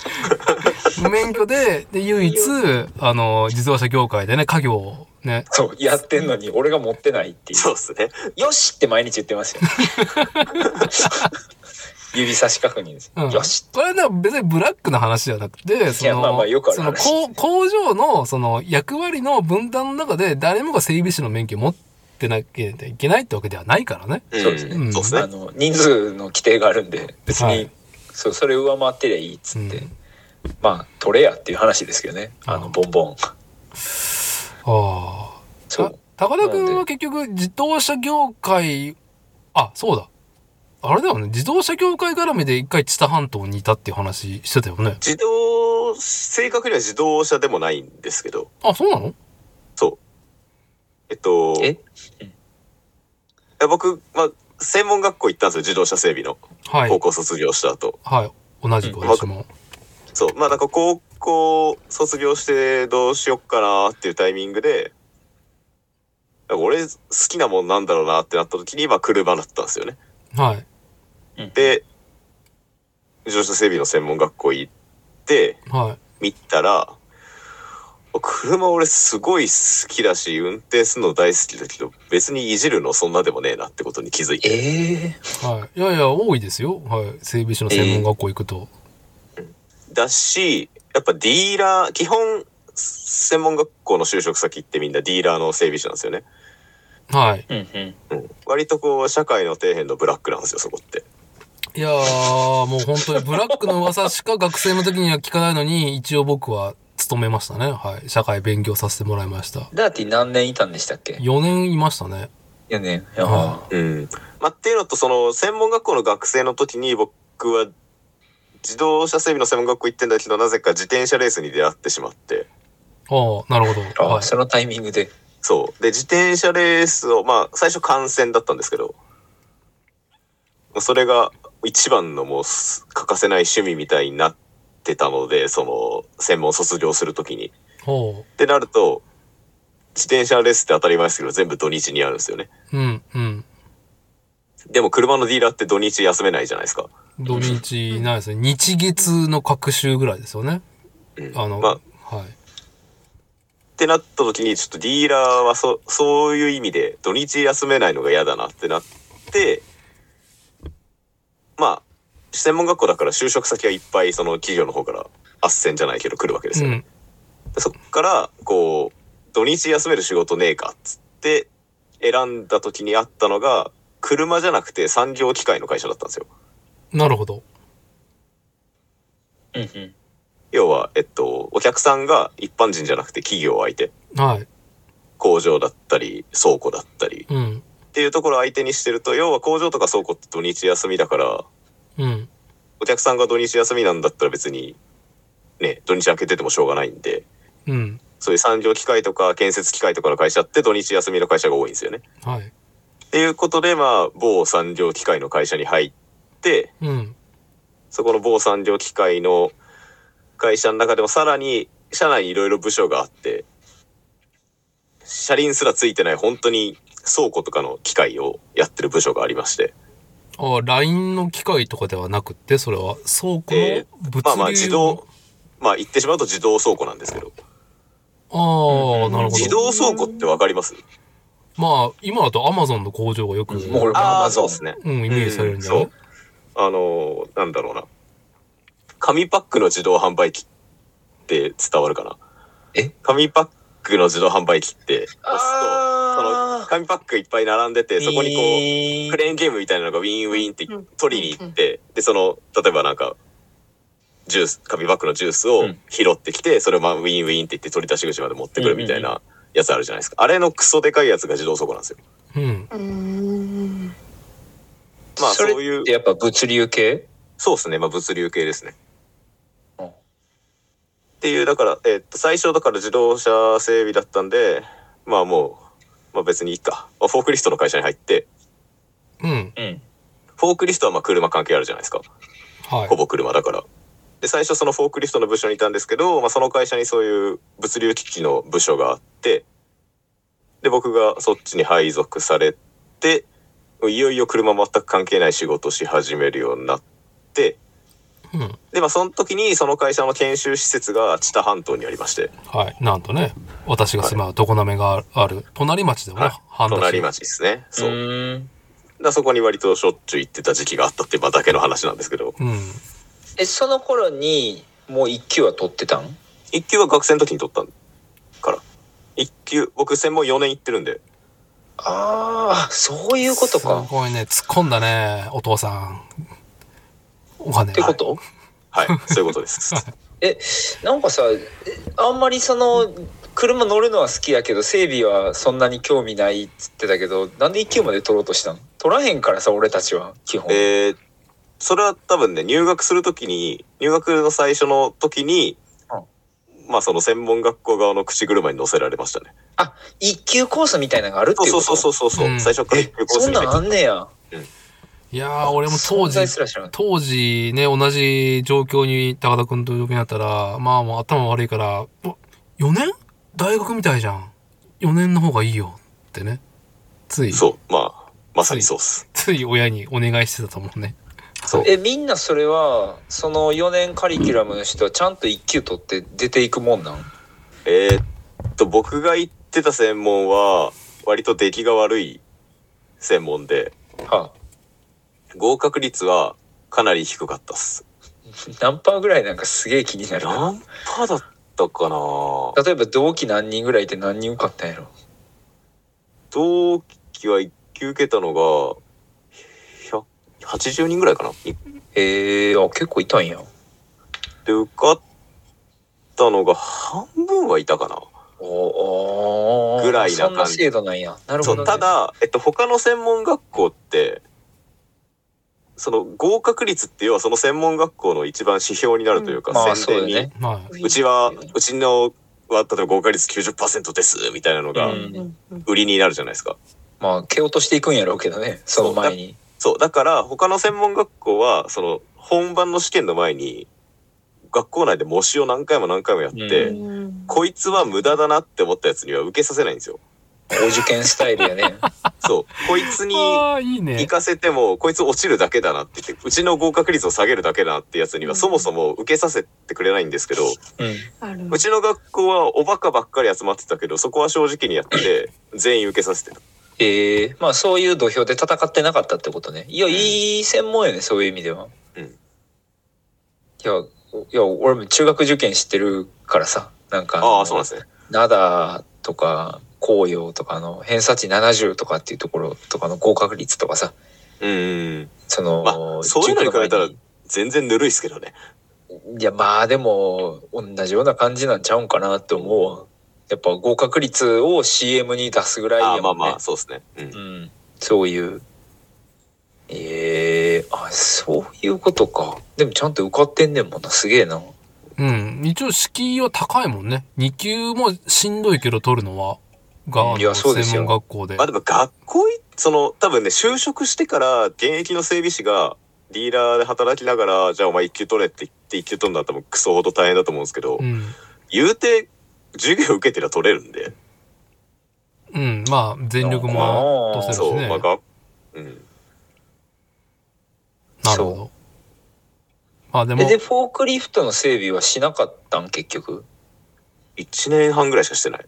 あ、でもしてたんや。うん。ただ、あれも、法律があって当たり前ですけど、まあ車もそうでしょうけど、うん。最初の1年とかはまともに触られないんですよね。分解整備とかしちゃいけないみたいなのがあって、うん。え、資格持ってても？そう、資格持ってても。え、それ社内ルールじゃなくて？えーっとね、また別にフォークリフトの検査員資格っていうのがあって、そうなんですよ。出た、そんなんあんねんや。はいそう、それ持ってないと、フォークリフトの分解整備しちゃいけないことになってんですよ。厳格に法律守ると。で、まあ僕が就職した頃ちょうどそういうコンプライアンスとかいろいろうるさくなってきた頃だったんうで。もっと昔の世代は全然まあそういうのあるけど、うんまあでも、いじ、やんないと覚えないからみたいな感じでやらせてもらえてたんですけど、僕が入った時は、あんまりやらし、ほとんどだから最初の1年は、先輩の手伝いと洗車だけみたいな感じなんかすっげえな。えになっちゃってて、で、一年、で、実務経験1年あると、その資格が一応取れるってことになってるんで、ー。うん。そうすると、えっと、まあ、年次検査っていう車でいう車検みたいなのがあって、うん。まあ、最初は、それを、一番新人はそれから始めるんですね。年次。まずはその、まあ、車もそうそうだと思うんですけど、まあ、俺らでいうとこ24件みたいなもんかな。そうそうそうそう。を最初やって、だんだん覚えてきたら、外に出て壊れたのを直しに行こうか、みたいな感じになるんですけど、ああ、なるほど。そう、僕はだからその1年間下積みをして、検査員取って、半お検査員も取ったんや。で、でも半年ぐらいでその移動がかかって、ああ、そっちの方にね。そロボットの方に。う、そう、そういう系に行ったんで、だ正直フォークリフトのことは全然覚えてないですね。なるほどうね。んちょっと話が飛ぶけど、なんか、高田くんは今さ、あの、来年期間のね、愛好する車と、あの、トライアルバイクがあるじゃんはい。は、結構自分で触ってる。ほう。えー、いや、そういう趣味持ってる人の中では割と人任せにしてる方だと思う。ああーまあ。多分、はい。そういう車とかバイクの持ち方を知ってて、うん。例えば、で、一応今も、あの、車ではないけど機械をいじる仕事してるんですけど、はい。そういう仕事してる人の中では触らない方だと思います。っていうのは、さっき言ったように、あんまり、いじる、まあ楽しくないって言ったら語弊があるけど、まあ、乗るのがいいってことよね。あの、自分でなんかやろうってなると、自分の中でめんどくさいの方が勝っちゃう。はい。まあは、おぼ僕もやけどねっていう。い。いや、うん。僕もです。まあ、はい。なんか、そこに、なんかね、こう、いや、僕はディーラーで結構もうゴリゴリ重整備もやるところですごいやらさせてもらったし、やったけど、あの、ゴリゴリやった結果僕、車という趣味はもうなんか、そこで切れたね。ああ、それ仕事にしちゃったからみたいな感じですか？うん、そう。なんか自分の車触ろうっていう気が仕事の延長性とかになっちゃって、うん。それを後からも今なお引っ張ってるともうやれるけど腰重みたいあーな。いやもう、ううんん、なんか自分でオイル交換とかさ、好きな人やるじゃん。絶対嫌や、オイル交換なんやか。だよ。嫌やな。うん。オイル交換って俺オートバックスに任せる最強のコスパのいや、そうでしょ。あれですよ。だってさだって、オートバックス会員になったら工賃無料でハイオイルまで捨ててくれるんですよいや、そうそう。そう。いや、うちなんて、リフトも機材も全部揃ってるけど、うん。俺がやるのは工場の中に車を持ってきて、鍵をあの、うちの整備士に渡すっていう、で、伝票を書くっていう作業だけだからね、よろしくねっつって、で、ちゃんと金払うっていう、はい。はい。なるよ、そう。うん。嫌やわ。いや、まあ嫌っていうか別に、自分の工具があって、自分がいつも触ってるリフトがあったら、それはみんなに申し訳ないからやるけど、うんもう、人に14、17のメガネ借りたまでドレーン開けようと思わへんよね。うん。そう、だから、なんか多分、トラブルがあった時の対応ができるっていうのは、すごいいいなとは思うのね、今なおね。うん。あの、日常で触りたくないし、あ自動車基本的に行動出るんだったら責任を負うから自分の作業に。そうですね。うん。いや、もう、うん、なんか、あの、その責任はちょっと、お金出すからちょっと、あの、ちゃんとね、仕事やってるところは追ってくださいっていう。あまあでもそんな高田くんのスイフトはね、走ってたらあのロアボール抜けたらしいですけどね。それお友達と整備しててでしょ。そうですね。てか、あの、あと、ちゃ普通にやばいな。壊れた時もコッシーにめっちゃ相談したよね。いやその話の顛末めっちゃ良くてなんか、うんあれ要はチェックランプがついてちょっと症状が出るっていう話やったそうそうそう。まあ、うそう、エンジンチェックランプがついて、なんかエンジンが息継ぎするみたいなのが最初で。まあよくある診断じゃないですか。でまあ俺らそれを聞くと大体その世代の車やってエアフローのチェックランエアフローか、まあ、カム角クランク角とかちゃうかなって言うけどで一回ダイヤグあのつないでみたらいやそれじゃなくてこんな番号出てるみたいなことやったからとか入えなんだっけな。ダイヤが入ってないっつったんかな。そうそうそう。診断機繋いだけう。ど、繋いでる時に症状出たのに何も拾わないってそう。なコードが入らへんくて症状出るっていうこと。ほんならバキュームのところにゴミ詰まってたりとかさでめ割とあらゆること言ってこれやってそれあかんかったらこれ潰してほんでこうやわっつってでもうここまでやって無理やってごめん。俺らでもようわからんわっつってうちの現役の検査員とかにも相談しながらやったけど何のことはない。あのその診断機がバカであの鈴木のそのコード拾われへん診断機やって そう。ディーラーに行ったらもう即あのあれ結局何が原因やったっけ？えっ、と、カムカム角。カムカクセンサーってパンって入ったらしいもうそう。殴ったのかなと思ってさっきやれやっつってそう。そこはだから、へ、なんか、下手に、やっぱめんどくさいとはいえ、ちょっとはできちゃうから、うん。自分でなんかいろいろやろうとして、はい点火系の部品とか全部変えたし、ねイグニッションコイルちゃうってまずは言ったもんねまあ診断機あだコード入らへんで定番はまあイグニッションコイルやからそう。きついで、俺もだから、その辺までは、その辺ぐらいまではなんとなくわかるから、やっぱそうっすよね、みたいな感じで。いろいろやって、なんかセンサーの交換とかも知って、全く治らんくて、いやーもうこれディーラー行くしかないわ、つってディーラー行ったら瞬殺だったっていう。はい。はい。いやね。はい。ディーラーね。じゃあ、ちゃんとその車種のディーラー行くのが本当いいですよっていうね。そうっすね。あまあ最新のねあの診断機持ってるとこでやってくれっていうそうっすね。ネットで売ってる診断機はダメよっていうはい。まあまあ、まあまあいいんですけど、あれはあれで。はい。いやてかまあそれも俺結構面白い話で結構覚えてて好きなんやけどさそういうのっていい話やなって思うというか、まあね、DIY でね、やりたい欲があるけどね、ちょっとなんか、こう、ゴールに達する気持ちよさが薄いんだよな、車。僕の中ではね。やっぱ本当にちゃんと関わった人ほどその、まあ、根源には分解整備のやばさっていうところがあると思うけど、うん。あの本当に知ってる人ほど車触りたくなくなっていきますよね。ね触りたくないよ。うん。もうね、うん、知り合いとかでもなんか知らないふりするよね。はい。ああまあな あ、まあ俺はまあ商売やってるからで日々診断とかするので答えるようにはするけど自分が触ってって言われたら「いや結構です」って「嫌です」って なるよね。まあ私個人がね、あんま面、他人に対する面倒見がね、本当にね、こう、面倒見能力が低いっていうところがね。本当にね、そこ、そこですよ。はい。はい。病的にね、ないから逆にこんなポッドキャストやってるんですけど、はい。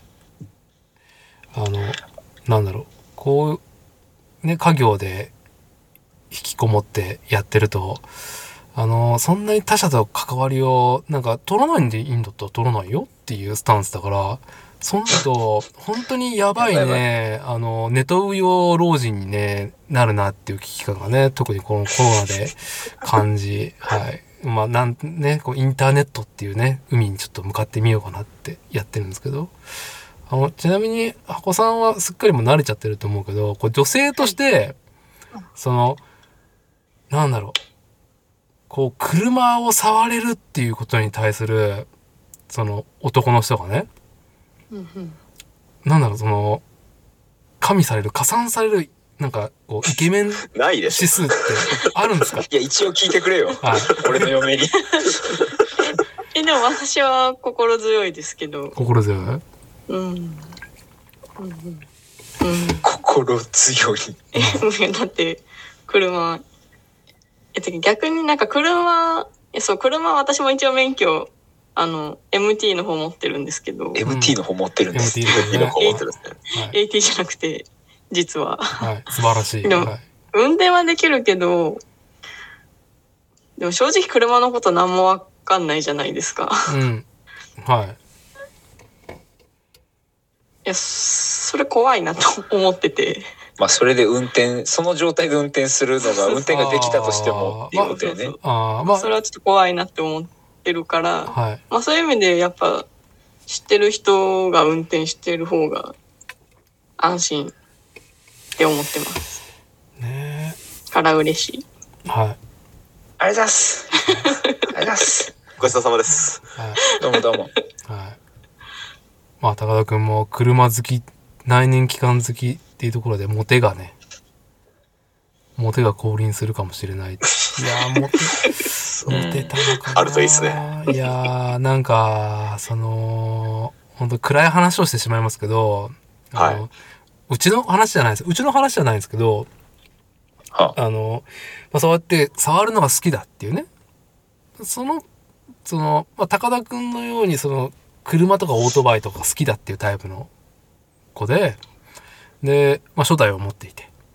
で、まあ、やっぱ、かみさんがまあ節約節約っていうから、で、車のエンジンオイルとか、オイルフィルターとかね、交換とか、率先してやったんだって。うん。はあ、はあはあはうんうん、でもまあこれはなんかね、まあ、氷山の一角の話なんですけどやっぱそれに対しての感謝がミリもないっていう、あ。ああ、なるほどはい、ね。ミリもないっていうことについに膝をついてディーラー持ってけばいいじゃないかってねこう かみさんに言ってまあその車を触れることをアイデンティティにしてねでその節約っていうところにねこうこう自分がやれることっていうので寄り添った結果ね、でも、その男は膝をついたっていうのを働い見てて、うんしんどいなっていう。てかそれ今の整備業の縮図やなっていうふうにも思う。あそりゃね、あの、一緒に住んでる嫁にも理解してもらえないのに、はい。あのー 整備士増えねえわっていうね。はい。ね。整備に、整備士にね、モテ感ね。ああ、もうやだ。ああ、もう売ればっかり、売ればっかり。い ややめましょうやめああれあれ、あれあれあれあれあれ。あ、もうないいい、いい話、いい話。なになになにあの、俺は車を運転するときに、はい。どんな駐車場でも一発で入れます。なぜなら、セクシー、セクシー。はい。はいなぜなら、弊社の駐車場、もう激烈に狭くて、はい。もうドアミラーが当たるぐらいまで寄せないと、基本的に駐車できないようになってるんで、はいあの、会社のお客さんの車をこう、我々が止めておく場所は、はい。はい。で、それを見た妻が、いつも駐車うまいねって、ああ、い僕ももうい。いやーいい話だ。いい話だな。こうやって自己肯定をライジングさせる。ああ、自己肯定ライディングですね。いやー、本当、はい今、なんか、ちょっとね、グッと来てるリスナーさんいると思いますよ。ああ、ね、いたらいいな、いないだろうな。うん疲れたおじさん聞いてると思うんで、はい。本当ですか、はい、すっごい狭くても絶対止めれる自信あります。自分。まあ、車虎の穴にいたね、僕はやっぱり4年間。僕も地下の工場だったから、あのあ地下の工場？うんええ2個工場あったから、はい。クイックの整備をする、はいはい即対応する工場。もうそこも、あの、リフト5台ぐらいあったけど、さらに地下に、その倍以上のメインの地下工場があって、地下だから、工場が地下が、地下だから柱だらけだからさ、うわぁ怖えなまあそこにね、リフト入れたりとか、そうね、あの、車止めたりとか出したりとかするので、はい。役に立ってましたね。はい。うんまあそれが今などうなのかっていうところですけど。意外に車の話で、自動車整備の話はダメダメダメダメ。共通の話題整備の話はね、暗くなるからやめましょう。やめやめやめ。ダメだな夢ねえな最後にこれだけ一個だけ言わして、本当に辛いのが、あの、ツイッターとかフェイスブックに、あの、ずっと残業ばっかりだけど給料が上がらないっていう整備士がなんか肩を落としてる広告が、あ の。あ、見る？あるでしょ？なんかイラストの白黒の。あれ、本当やめてほしい。はい、本当にね、ややめてほしい。あの、ね、本当すぎるし、話が長くなるからね、この後は。はい。ちょっとね、ど、はいすいませんでしたはい。整備士の話すいませんでしたすいませんでした。解散解散ねはい。解散解散じゃあ、まあ、1時間半ぐらい喋ったんで、まあ、こうだしなんか締めの方向に行きながら多分長くなるっていう流れで、いつものやつですね。いつものやつで、はい。あの、どうですか？あこさん、あの、東のね、高田くんとこうやって、インターネットが繋がっておりますよ、今夜。よく繋がってねえかまあよく繋がってますけど。あ、そそう、そうですね。はい。そうですね。はい。で、じゃあ、じゃあ、じゃあ、えー、え、高田くんはもともと、え、作歴言ってたんですよね、ちょいちょい。ちょいちょい。あ、ちょいちょいです。ちょいちょいですすい。ません。すいません。あの、毎回ではないんですけれど。大丈夫です。あの、本当に、あの、長い番いや、組なんで、私も毎回は聞いてない。聞かなくていいです。はい。え、主に、まあ、じゃあ、自転車の回を聞いてたんですか？主に越山夫妻の回です。あーありどうもがとうございます。ありがとうございますそれでいいです。はい。いや、こう、どういうところに触れて、こう、あ、作例出たいっすってなったのかなと思って。ああ、そういえば。そう。いや、なんか、そうね。いや、なんか、だ話したいじゃないですか。うんうん。あこいつらだったらダマなし。そうそう、こいつらだったらだ話したい。はい。ダマなしは、あの、本当にピカイチですね。うちは尺と。ダマなしは切らないですから。はい。なんかう、んだ話好きなんですよ。ダマなしうん。いや、どのサイドでもいいですよ。最近、最近ちょっと腰が痛いとかいう話でも全然。最近腰調子いいっすね。じゃあでも高田昔ひどか君ったん高田君やっぱさ、体組織がまだフレッシュですもんね。あ、そういうこと。うんで。も俺就職してすぐ腰痛めましたよ。それねメンタルですメンタルメンタル、精神的なものです完全にメンタルですせはい腰精神的痛、に腰痛8割はね、精神的って言いますからね。あ、そうなんですね。だから、じゃあ転職して調子いいのかもしれん、今。ああ、それはいいですね。栄転じゃないですか。はい、素晴らしい。ほな、はい。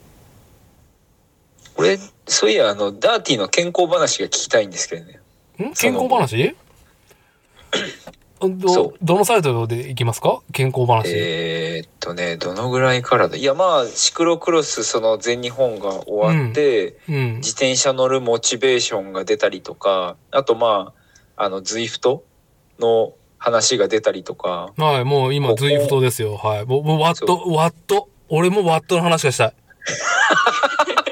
ワットの、ワットの、よくわかってないんですけど、今。はい。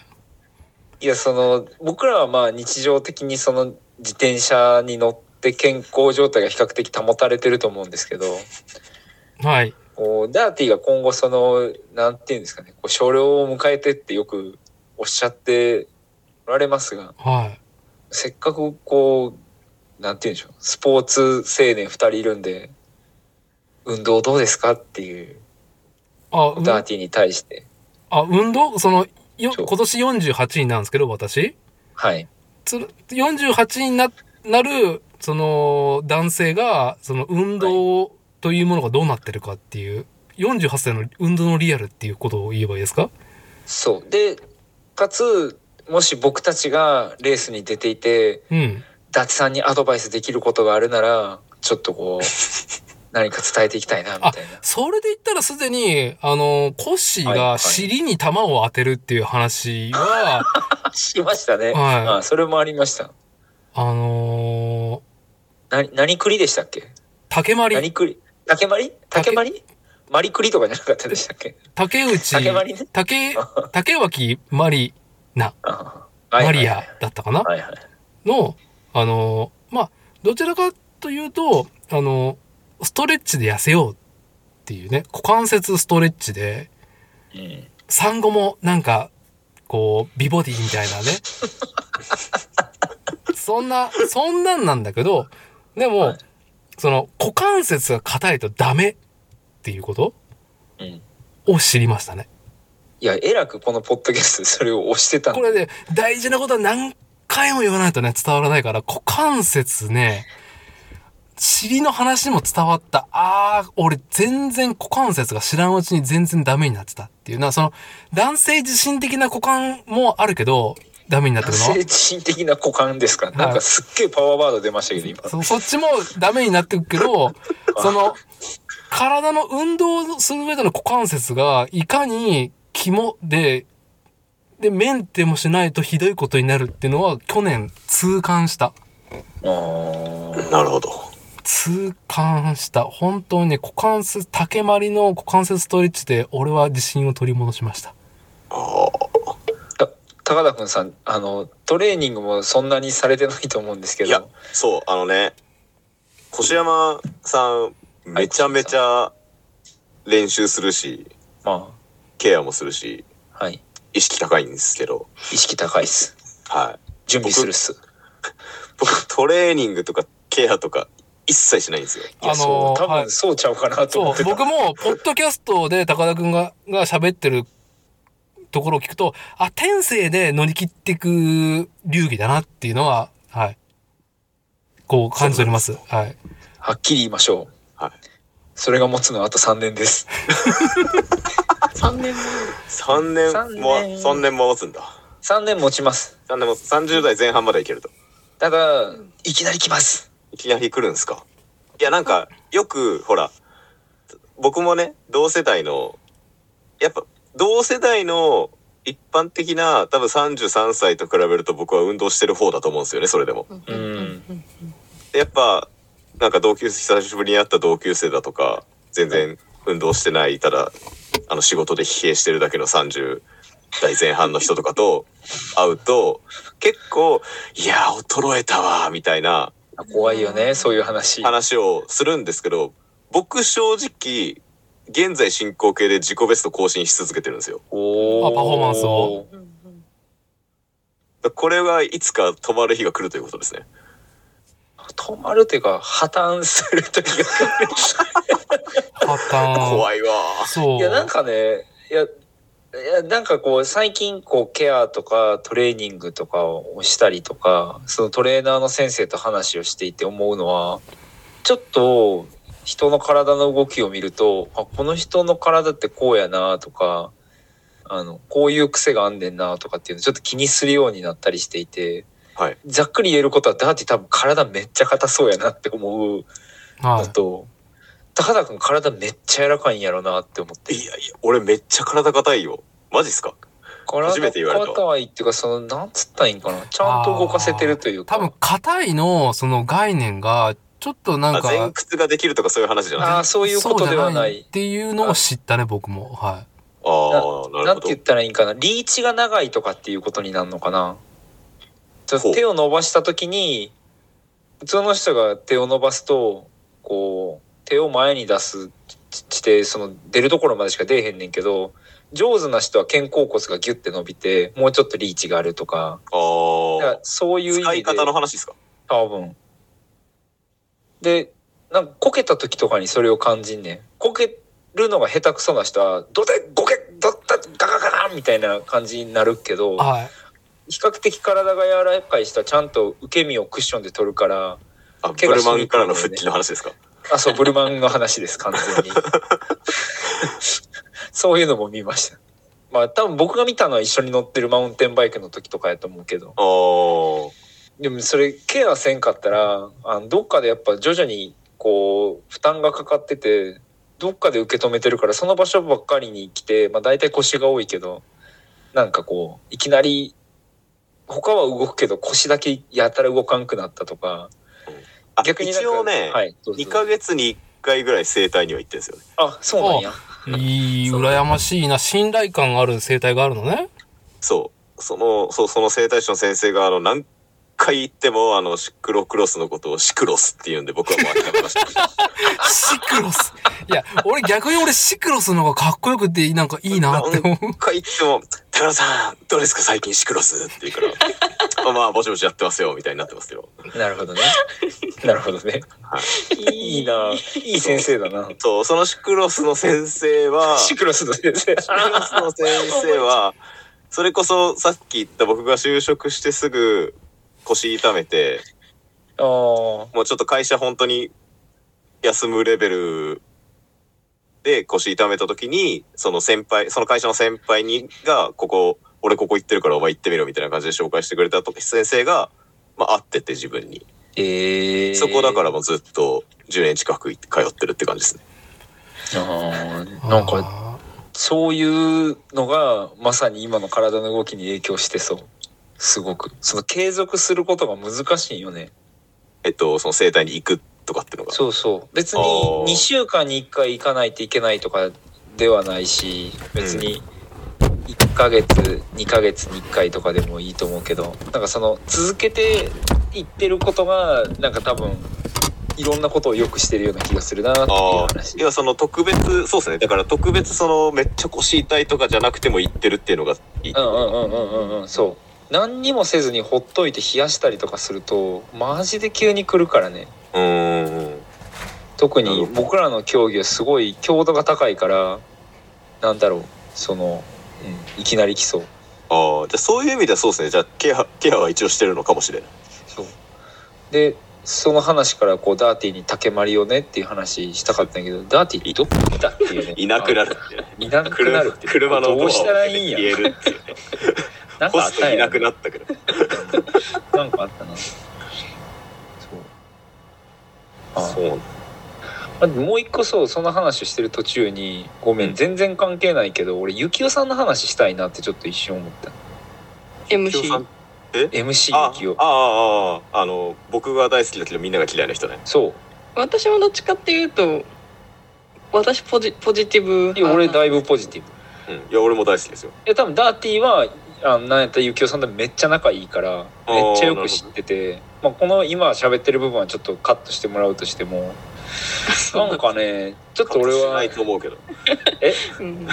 カットしないと思いますけどだいや伊達さんカカットしといてって言って。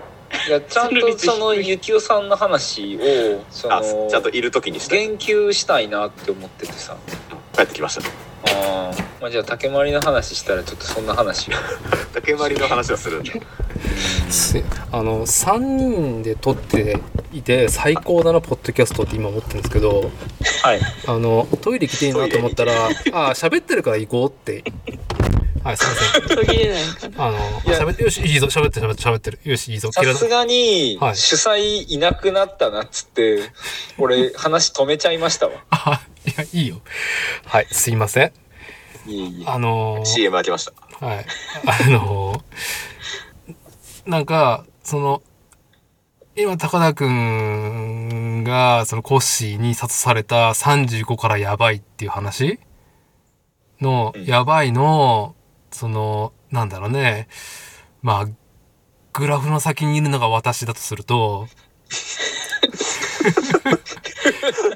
いや、あのね、い個人的にすごくいつもよぎる映画があって、あの、嫌われマツコの一生ってご存知ですか？見てないけど。名前だけしか知らない。名前しか知らない。この話はなんかちょくちょくこういう時にしてるんですけど、あの、あの、主演が中谷美紀さんで、まあお綺麗ですじゃないですか。で、嫌われマツコ、マツコっていう、まあ、あの、小中学校の教諭だったの、高校生の教諭だったのかな？が、不倫から始まり、どんどんどんどんその社会的地位が転落していくんだけど、えーはあその、マツコは、セッがすごい調子、もう、マツコ、お前ほんとセッが本当にすごい。なるほど。で、マツコは、もう、そこを自分のそのアイデンティティとして生きていくことになるのね。ああ。こううん性をね。背をね。はい。で、そういう店とか、まあ、あとは図言につく、だからすぐ男の人をね、いろんなタイプの人を好きになっちゃうの。でも、もうその男がもう全部クズで、うん。最終的には世間、その、女を斡旋するような男とかにもね、捕まって、まあ、セットを売りにしてるんですけど、まあ、自分のアイデンティティだから、いつもスクワットをする描写があるのね。体を、その、あ、鍛えてる描写ですね、それは。はい。整えてる？うんずーっとね。でも、どんなにま男にひどい目にあって、こう、捨てられても、でも私はこの体があればってずっとスクワットしてるの。ずーっと。うん。捨てられても捨てられても。でもそのマツコが膝をつく時の描写がもう本当に俺もマツコのように膝をつく瞬間？それは年を取ったとかによって、まあ社会的環境が変わったり、生活の環境が変わったりとか、周りの環境とか、あと心が折れたっていう瞬間の時にマツコがスクワットをやめるんですよ。なるほど。その、その後、あんなに美しかった中谷美紀は、もう、ホームレスみたいな、もうブクブクに太ったホームレスみたいになっちゃうんです。すっげえ、すごい描写やな。その監督がやばいな。もう、あの瞬間をね、あの瞬間がもう今ね、その瞬間から僕は多分結構逃れてる方だと思います。48を迎えるにあたって。いや、それトラウマでしょ。単純にどちらかというとね、まあ、その力仕事やってるってこともあるんですけど。ああ、まあまあ、はい。でも、いやーもう無理っしょって膝をつく瞬間をちょっとなんとかこらえてるところなんですよ。そんな時にあの、吉本平家野獣さんのあの惜しい姿を見てころで鼓舞されたよね。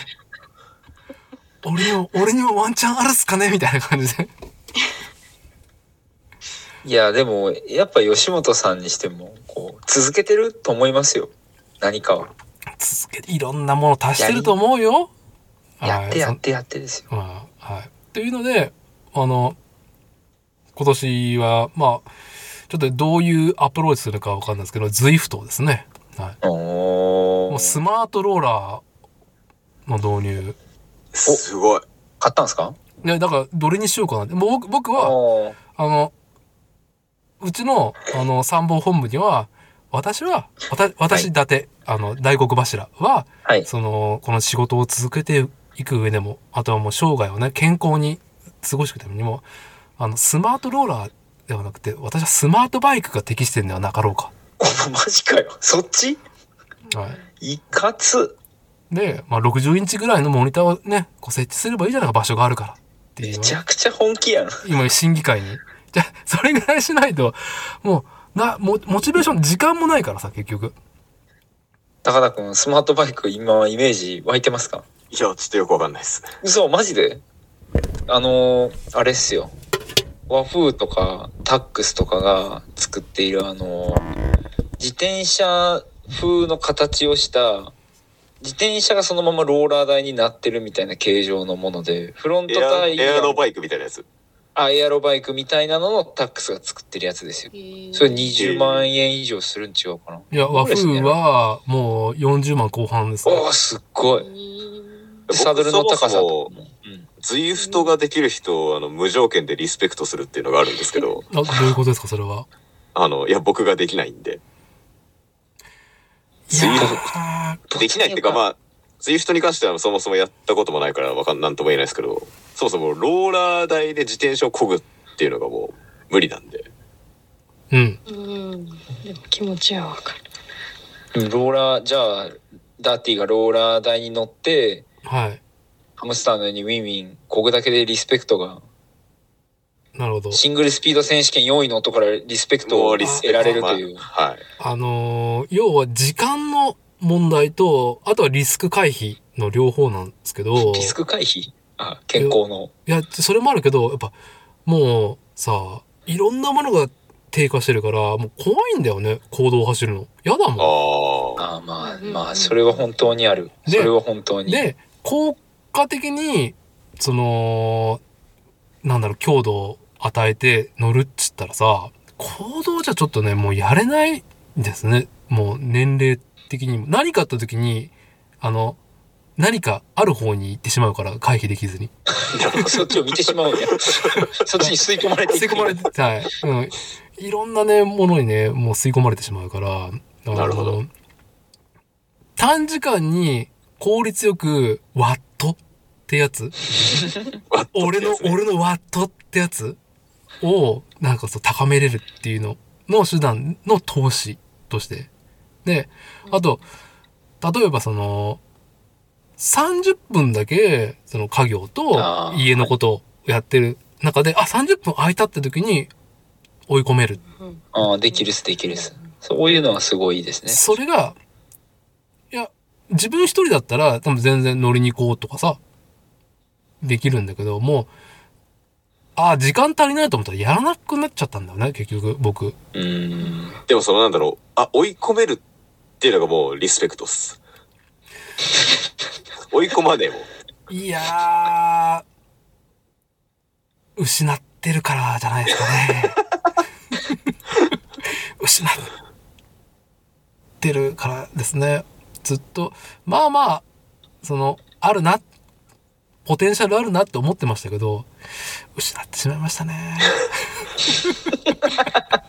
え、ごめんなさい。あの、僕あんまり存じ上げないんですけど、伊達さん若い頃めちゃめちゃ自転車乗ってたんですか？で、めちゃくちゃは乗ってないけど、マウンテンバイクと BMX の、だでも BMX 寄りなそのアクションライドとか、うんうんうん。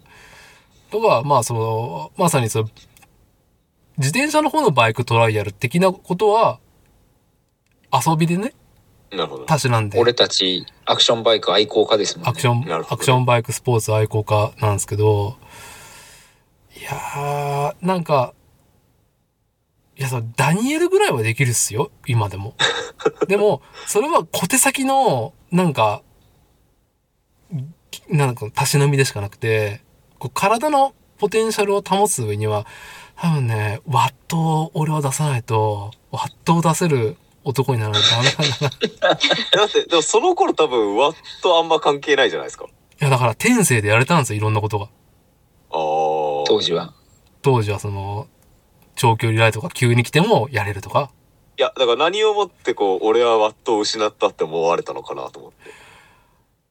あー、いや、もう総合値としていろんなものを失ってるんですよ。もう45を過ぎると。今日なんかネガティブな話ばっかりしてますい。や、でも、それはいいです。でも、でも、ワンサゲン、立ち上がりたいって話ですからね、これは。朝げそうね。そうですね。失ったけどっていうね。そう。あの、嫌われマスクを膝をついたけど、俺は、俺、俺は、俺は、俺はもう一回スクワットするの。そう、もう一回スクワットしたいと。はい。いいなぁ。そう。そうですね。いや、だから、まあ、僕は天性のポテンシャルでやるときはそれでいいのかなと思うけど、うん。いやー、その有事が来ないと、やっぱ人間ね、備えれないですねっていうのは。まあそうっすよね。いや、でも有事にいきなりやると、壊すんですよ、いろんなものそうっを。すよね。多分そうなんだな。だそう、だから僕が多分3年間それ繰り返しちゃったのね。ほだから落ちてる、で、ガッとやる、調子出る、故障。で、仕事が力仕事だから、なんかその、嫌じゃん。仕事でパフォーマンス落ちるの。うん。で、で、なんかその、何かガッと何かね、趣味で体を動かすのが嫌になっちゃってるんだよね。だからもう最終手段で、俺はワットを自宅ででっけえ画面で見ながらワットを出すしかないんじゃなかろうかなるほど。今年の伊達さんに期待です。はい。取り戻せるか否か。はい。はい。で、あの、はい。なんか、暗い雰囲気になっちゃいますけど、いや、そんなことないですよ。あの、俺が悪い。いらん話を俺が振ってしまった。ライジング話いやライジング話を。はい。違う、違う話しようとしてたじゃん。そう。あ、そう、一個、うん。まああ、時間も時間なんですが、はい。その話のダーティがちょうどトイレに行ってる時に、はい。この3人が集まって共通の話題あったわって、この話俺あなんすかしておきたいっていうのが、はい。全日本シクロクロスの選手権にかけてちょっと1個ありまして、はい。実はですね、あの、あの全日本シクロクロス選手権の MC をあの、担われていました、はい MC 幸吉、丸山幸雄。丸山幸吉、俺たち大好きな丸山幸吉の MC が、ちょっとね、どうもクレームが入ってたっぽいんですよね。ああ、SNS 頼りで、はい、耳にしました。あ、本当ですか？うん。リアルクレームムも入ってたもん。リアルクレームを入れた人は、あの、僕の先輩まあ、です。まあ、まあ、あの、その場に私いましたけど。はい、そうです。まあ、わからない。まあ、それ以外にももしかしたらいたのかもしれないんですが、はい。その、ちょっとだけ、あの、ネガティブな話も、えー聞いたので、うん。まあ、その、なんて言うんですかね。えーっと、ポジティブな話というか、別に無理に立てなくてもいいんですけど、まあ、僕は単純に幸男さんの MC 好きなはい。ので、まあ、良かったところというか、こう、うん。話したいなとか、まあ、あと、はい特にダーティが、ゆきおさんと、あの、僕らよりももっと仲いいというか、よく知った仲だと思うので、まあ、丸山幸雄の現場は数多く、はい、共にしてますね。はい。なんだったらダーティ、あの、高田くんご存知ないかもしれないですけど、あの、僕は MC の伊達さんもよく知っているのあで、そうなんですね。いそう。や、もう膝ついてます。ずいの、ずい前に膝ついてまあ、す。それ、それに関しては膝ついてマイク、マイクはもう置いた。そうでしょ。そうでしょ。マイクをそっともう僕はステージスに置いて。ポットライトが当たって。やってた BMX のイベントのメイン MC はダーティですよ。ええはい。そう。MC 論。なので、そう、だからそういう観点から、ちょっとだけその話もしておきたいなっていうふうにこう思いましてね。でも、その、特にお題目あれなんですけど。いや、いい話題ですよ。その、はい。なんか、あの、比較してどうとかではなくて、僕はその、ね、あの、こう、グラデーションっていうか、その、RGB 的な三原色のね、こう、振れ幅だと思うんで、色合い的な。うん。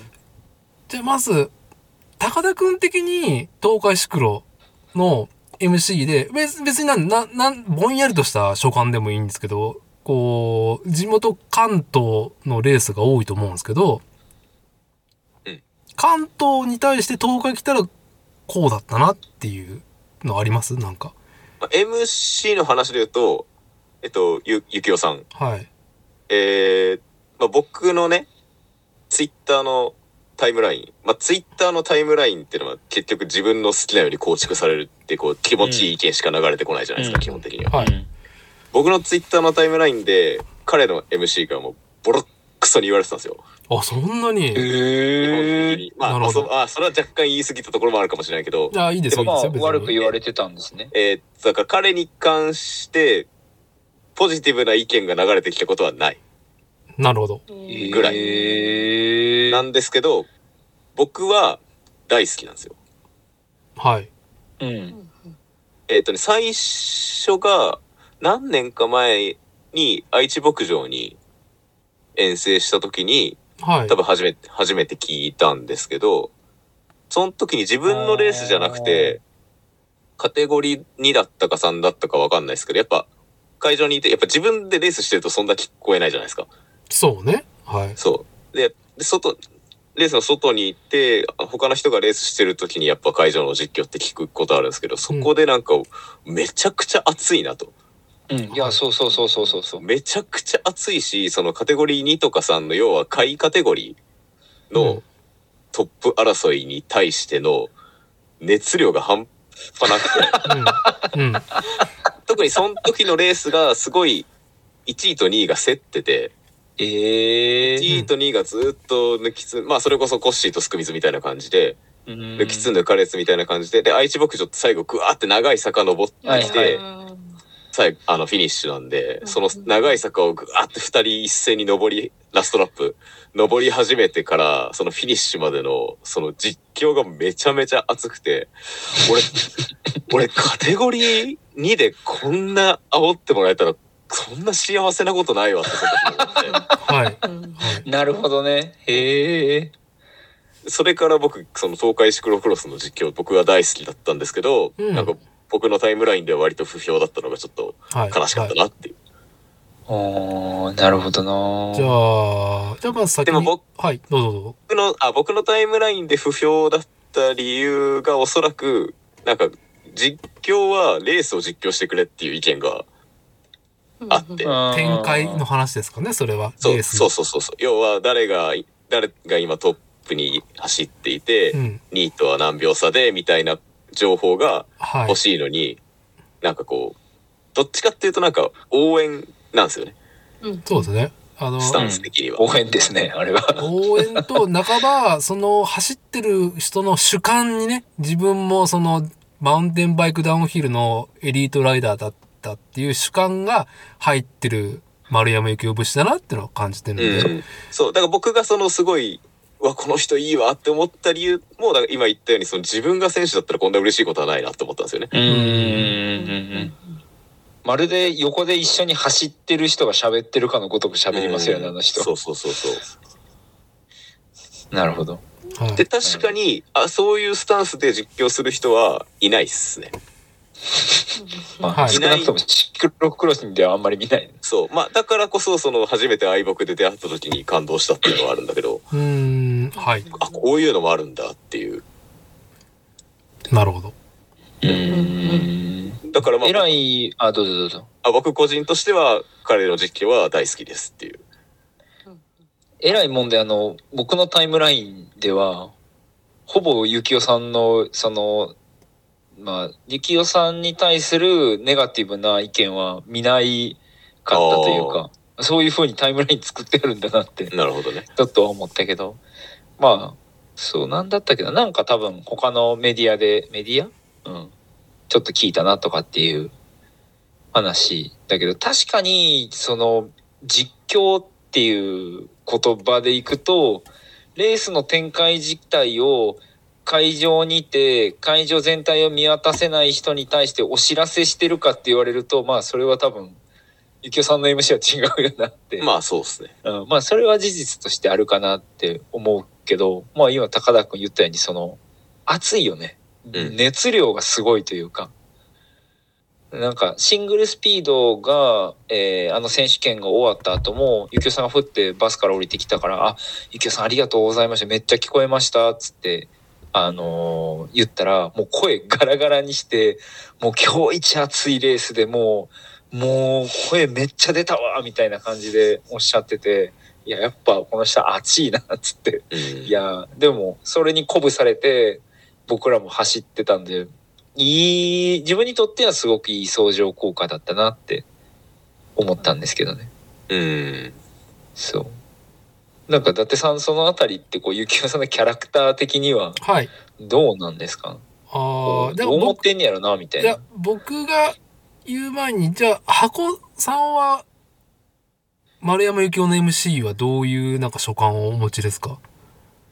えー、私、えっ、と、今シーズン、えっ、と、愛知僕、愛知僕じゃないや、東海行ったのが、あの、どこでしたっけ？最初のああ王がス。あ、そうそうそう。白山か城山かそうそうそう。はいはいで、そこで、なんかちゃんと初めて認識して、別それまでも10日は行ってたけど、なんか、まあ最、最初に印象を持ったのがそこで、い やまあ確かに私も最初はめっちょっとびっくりしたけど、びっくりし、びっくりしたびっくりしましたか？びっくり、どう、どうびっくりしましたか？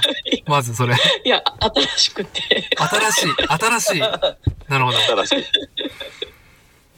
いやでも、あ、と東海のスタイルはこれなんだって思って、うんいや私は、私もだから東海のスタイルとして、あ、東海来たわ、みたいな気持ちになれるから、すごいポジティブな印象をはい。抱いてて、まあ、それは全日本も一緒かな。まあでも、私のタイムラインでは、まあ、意見半々かな。えー、で、まあ確かに、マイナス意見は、まあやっぱりその、じ実況としての、まあ情報の少なさとかで、はい。まあは私もそこはちょっと気持ちわかるかなっていうい。うん。うん。感じです。まはい。あでも、あの暑さとかテンションは私は好きです。はい。なるほど。はい。一個補足で僕はポジティブな意見だけをちょっとさっき言ったんですけど、はい。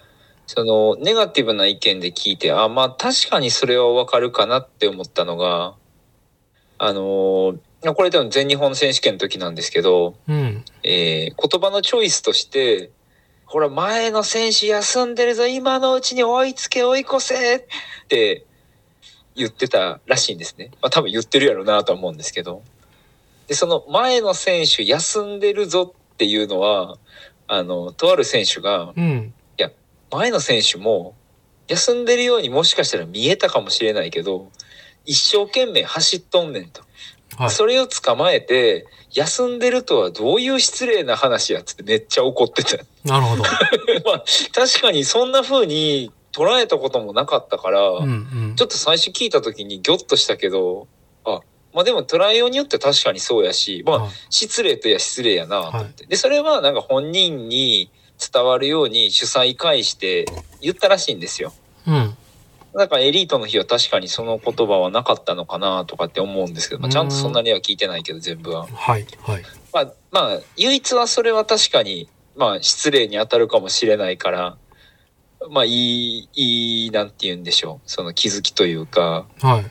あのーえ、補足というか、なんて言うんでしょう。うん。まあ、やったかなって思うんですけど、まあ、はいまあ、ネガティブな話は。僕は、僕も確かに納得したのはそれぐらいかなって感じ。あ。あ、なんか僕はこの件に対してすぐなんか組み立てができたんですけどあの本当ね紀元前500年前のあのえ？ねオリジナルブッダ。はい。あのね 初期仏教のね始祖オリジナルブッダがね本当に歴史とかね背景を無視して同じ土俵で並べて比較するなってずっとね紀元前500年から言ってるんですけど 比べんなっつってあのね比べて語るなってねずっとね言ってるんですけどね。もう人類いたらってとこなんですけどあのえ？あの ね要はやっぱりシクロクロスの MC とか、まあそれ以外もそうなんですけど、レースシーンにおいてね、このホビースポーツ自転車の会話で、やっぱね、はい。冬の妖精 DJ ガラパ。白い妖精、ガラパさんが異常だかうん、いや、あれは本当に巧みですよね。ら、うん、多分、ん？関東の方でも来てます？あの、いや、来てんだけど、ほ今はもう関西専任だよね、ほぼで。ほぼ、あんまり関東の方は来てない？ぼ僕、まあもちろん知ってますけど、あのーうん、まあ関西にはいてますけどね、絶対に。多分そのガラパさんみたいなあれは多分皆が求めるこうなんだろう。100点でしかない MC ねあれ。展開。100で点ですね。あの展開のをの紹介とかあとはもう出てる選手全ての名前を読み上げるしなんだったら背景とかその前後のなんかその関係性？えーっとレースの前後の関係性とか時系列も含めてね。言える人ってあの人超異常だと思うしまさにプロフェッショナルだと思うんですよ。うん。あれは多分、その、テレビとか、その、ね、本当にマスメディアだなと思います、僕は。でも、まあ、そう関わらんと思いますよ、本当マイナーなスポーツですからね、競技にね。うん。その現場作りでね。で、うーん、それは丸山幸は全く、その、そこではないっていうか、自分の軸足はそこはやれないからや、あのスタイルだなって思う。つ僕はやっぱ MC やって、本当にマイクを置いてるんで、あの、置いた理由として、なあ、まるちゃんが何と抗ってんのかなって想像つくのが、いや、無理だから、まず。あの、俯瞰でレース転換を全部追って、その、レーサー、走ってる人たちとかタイム差を追い続けるって、素材が自分の手元に来てても、まあ、そうもさばけん。うん。ね、生ものじゃん、レースって。そうですね。うん。で、まるちゃんでもエンタメ、プロレスだなっていうふうに。なるほど。うん、プロレスだ、プロレスだなっていう。だから、元プロレスラーが、あのーなんかその格闘技とかの、なんだろう、メイン進行のちゃんと NHK の解説者が横にいて、横に元プロレスラーの、その、コメンタリーっていうか、その解説でいるっていう流れ、淡々と NHK の解説は話したけど、横の元プロレスラーは、おーっとここで来ますよ、あいつみたいな感じのことをついてしまうっていう。っていうのが、まるちゃん強いなっていうのは感じ。それは本当にカラーだなと思うんで。うんうん。で、なんだろうね。ざっくり MC って僕も、なんだろう。イベント作りの MC ってすごくその空間掌握率が高いと思って、その場所を、いや顔ですね。雰囲気を作る。うん。あれ？まず、MC のスタイル云々よりも MC があるかないかで全然変わるから会場って。うん。そもそもの有無ですよね。そう、有無で。で、まあ、その、まるちゃんもやっぱサラリーマンやりながらやってる中で、まあ、やれる手数でオリジナルスタイルでやってるっていうのもね、あのーまあ感じるけど、多分ガラバさんみたいな、その、まさにザ、あのー公共のエンターテインメント、本当にマスメディアな言葉やれてないことに対しての意義っていうのが出るのは、まあ、しょうがないかなっていう。そこと比べられるのはしょうがないから。うんうん。ででもまあ、あれがみんなね、名物になってるととか、まあ、あとはその、ね、あの、ディスは売れた証拠だなと思いながら、なるほど。あキャラ立ったんだな、そんだけっていやキャラめちゃめちゃ立ってましたよ。すごかったっすもんねあの全日本の MC 面白かっためっちゃ。はい。なんか、そういうのが僕の所感で、まあ、逆にね、他の地域の人がそれでディスるぐらい色がついてんだったら、その、日本全国の、例えばシクロクロスだけに限って言うと、地域性が生まれてるのは、その文化の厚みが出てていいのかなっていうのが、うんはい。あのーオリジナルブッダマインドで、はい。だから比べるなっつっていうのは、はい、思いますね。なるほど以上です。ありがとうございました。はい。一個、なんか、はい真面目なやつがね、多すぎんだよ。まあ、自転車は真面目な人が多い、そのね、ホビーですね。どちらかというと。なんか、っていうか、その、これに限った話じゃないんですけど、はい。いわゆる今言ったような、その、プロレス的エンターテインメントを、下に見たり、嫌悪感をあらわにするみたいなことが、多くて、この界隈。僕の所感ですよ。はい。なんかそこに対して、どんだけ真面目なんだよ。っていうのは、割とはい。思ってるところが、なんかちょっとうまく言語化できないですけど、まあ、真面目、まあ、正しさを求めてますよねって話うん。に通ずるかな。あはい。真面目かっていうのは、ちょっと思ってるところは、ある。はい。ーなんかみんなピュアレーシングみたいな言葉好きですよね。ピュア、漂白されて、漂白されてるね、大王その言葉。いやーまあなんかいやどういう言葉が今当てはまるかなと思ったけどそのプロレスの対局は何やろうみたいな。ピュアレーシングでもなんかこうそれっぽくないですか？もう本当に極限の人間対人間のバトルでもう最後は精神でまあ精神は別にいいんやけど戦ってくれたら。うん。だからなんかそのなんだろうな。いろんな文脈があるんではい。そのちょっとその地を許して前に出させたらそれが批判されたりとかまあ自転車はそういうのもあるしなっていう。うん。プロレスまでひどくないにしても余白があるというかね自転車レース長いし特に、まあ、そういうのも楽しんだらいいなとは思うけど。ああ、いやー。あとなんか、はコーステープの内側の人たちって、いうん。ある意味では、演者だと思っていて。結局、それを見に行って、だと楽しむ人がいたり、それこそ YouTube の中継を見て楽しむ人がいたり、もちろんプロスポーツ、アマチュアスポーツ限らず、スポーツを見て楽しむ人が存在している以上は、スポーツをしてる人って映画俳優と同じだと思っていて、あすごいはい。オンステージしてるってことですね。そう。だから僕はプロ野球中継を見るときと映画を見るときの自分の中の気持ちって多分あんまり変わってないんですよね。うんなるほど。楽しみ方というか。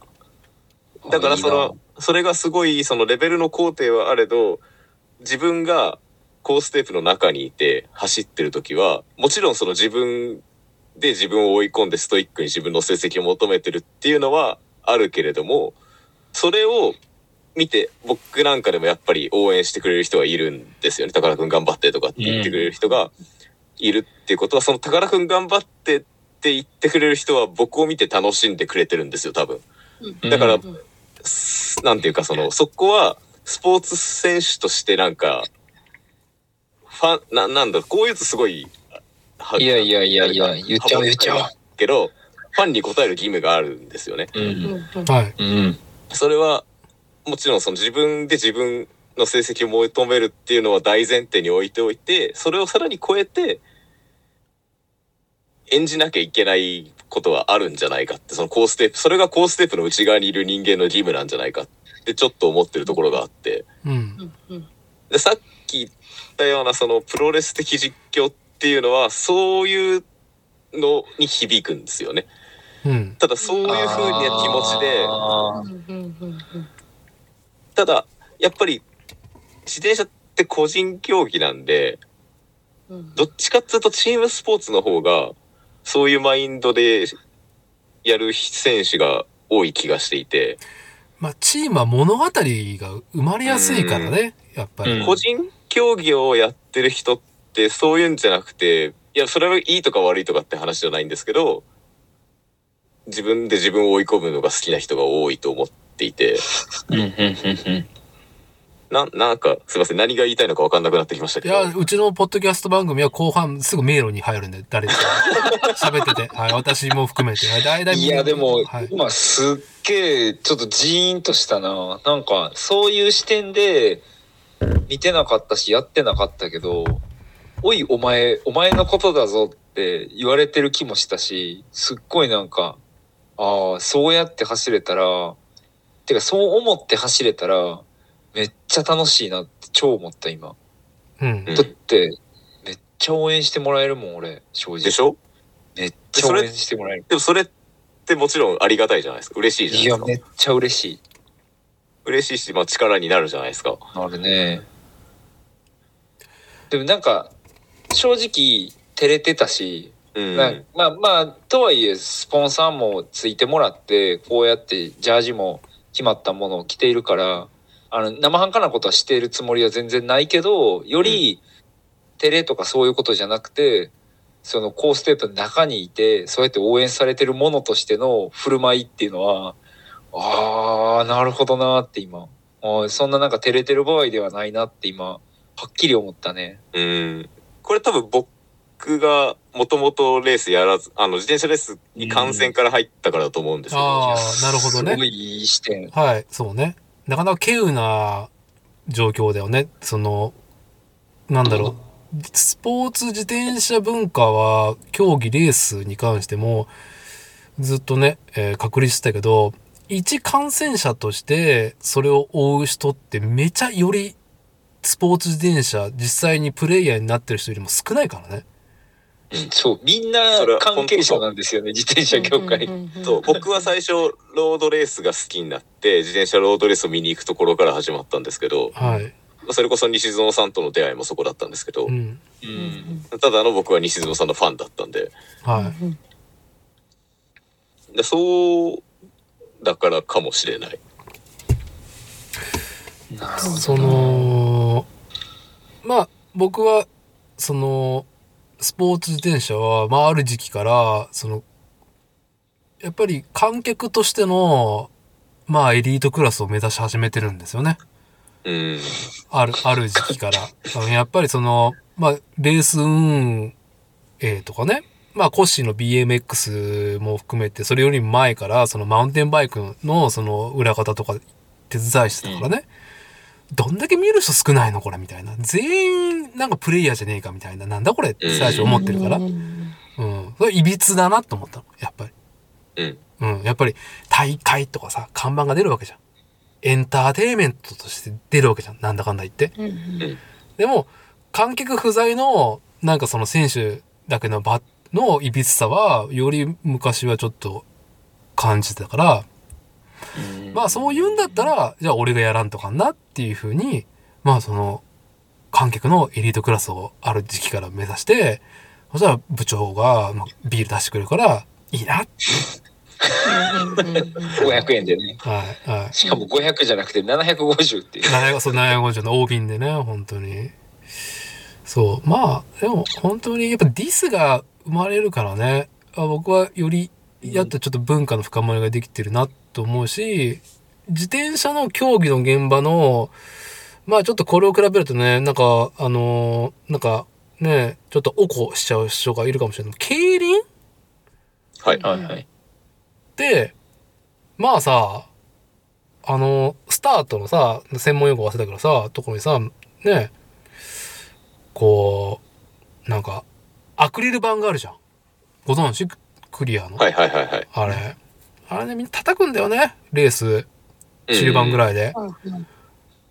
おい、まるまる、仕事しろ仕事せんかみたいな感じで、バンバンバンバンバンバンつって。で、おこおこ怒られるみたいな。やめ、やめ、やめてくださいってね、警備員に。って。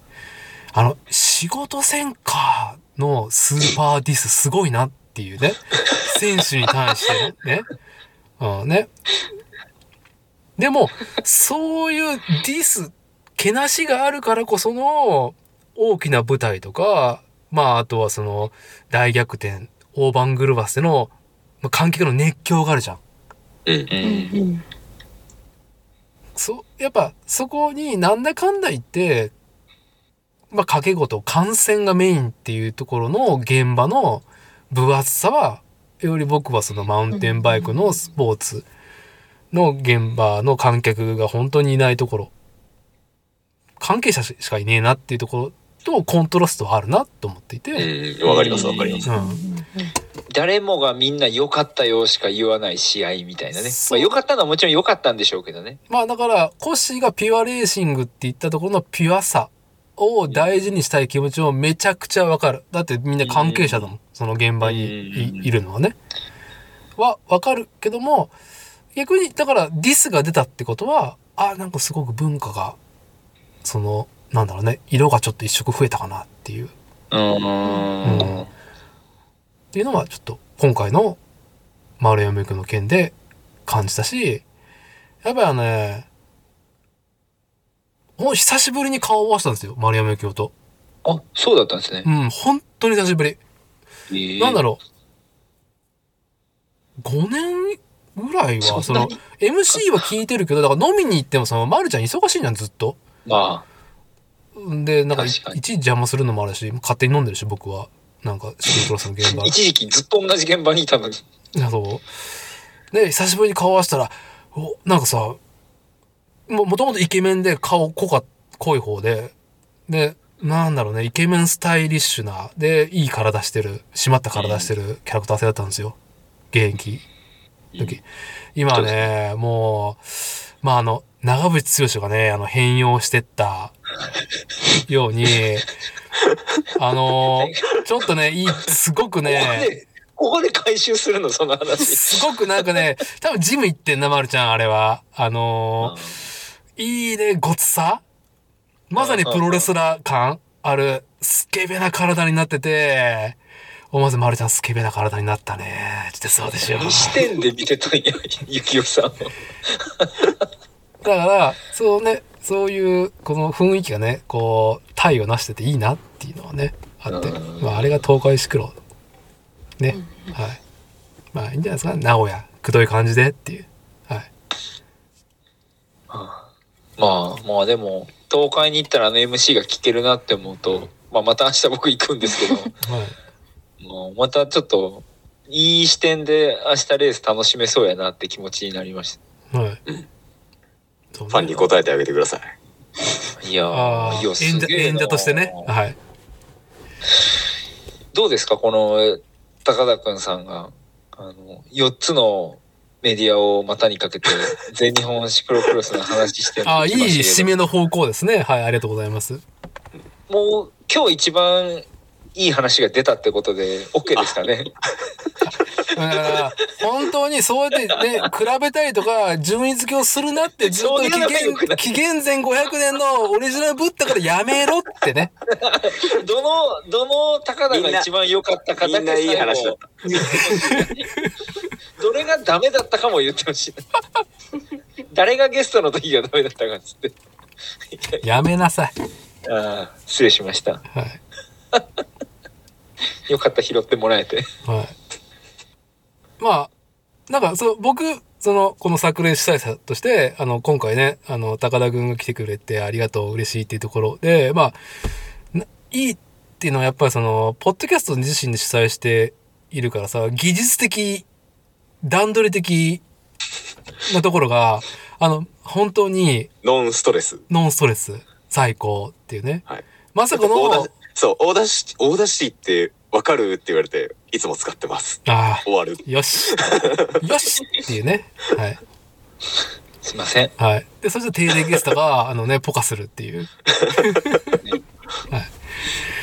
まあ、じゃあ、締めますけど、まあ、今回の収録の音声は、まあ、なんかそれ、どう、どういう感じになるかわかんないけど、いや、音質ではないんですよ。音質より質ですよ。内容ですよ、本当に。えーじゃあ、一つお知らせをしておくと、あ、なになに僕のオーディオ収録ははい。1時間2分で止まっています。お？嘘でしょ。よかっただからそこで撮ってもらってるのを切らないことを俺は、はい。よかったです。はい。抑えさっき気づきました。はい。抑え、なんか、そんな不安定な PC が何が起こるか分かんないで、私ね、抑えでね、あの、各ローカルで撮らずに、今、このね、うちの MacBook Air の内蔵スピーカーから出る音を環境音としてですね、ハンディレコーダーで撮ってるんで、まあ多分めちゃくちゃ音質悪いやつですね。でもね、聞こえるか聞こえないかで言ったら聞こえるからちゃんと。もう大丈夫じゃないかなって思っている。まあ、大丈夫ですよ。なんか音悪いな、今回って思っても、内容がね、誰が何を喋るかですよ、結局。はい。はい。そんだけです。何を喋ったかよりも。はい。こうね、この収録回、あの、最後までね、ちょっと耳傾けてくれたリスナーさん、ありがとうございましたっていうところで、あの、またちょっと機会があったら、高田くんの方もちょっと、ぜひ、あぜひこちらこそ。暇、喋りてえとか。まあ本当になんか適当な、あのーなんかちょっとこれ言っときたいんだけどっていう雑なことがありましたら、ジャンル問わず伺いますんで、はい。気軽に、どうですか？収録って打診していただければ、はい。はい。いつでも、あの、私対応できますし。はい まあ、伊達さんのもあの、どうしてもゲストいねえわみたいな時になんか、大体僕暇してるんで。ああ、ありが、ありがとうございます。ありがとうございます。はい、もうリモート先週の伊達さんの、ていうか先週の作例伊達さん一人の回を俺はゆっくり聞き始めました。あありありがとうございました。はい。あの、一人でね、あの、ノーカットで撮れてすごいなって。いや、マジすげえわ。それはすごい。あノーカットで撮れるようになったな、俺って。一回一人で撮った時は、もうなんかちょっと、3日かかったから。編集。そう。じゃじゃじゃ収録にあ。収録が？だって、一人で喋ってて、俺は一体何をしてるんだ？っていうね。わかるー。俺は一体、このね、画面見ながら、俺は一体、なんで喋ってるんだ？っていうのに囚われて、だんだん声ちっちゃくなりますよね。そうそう。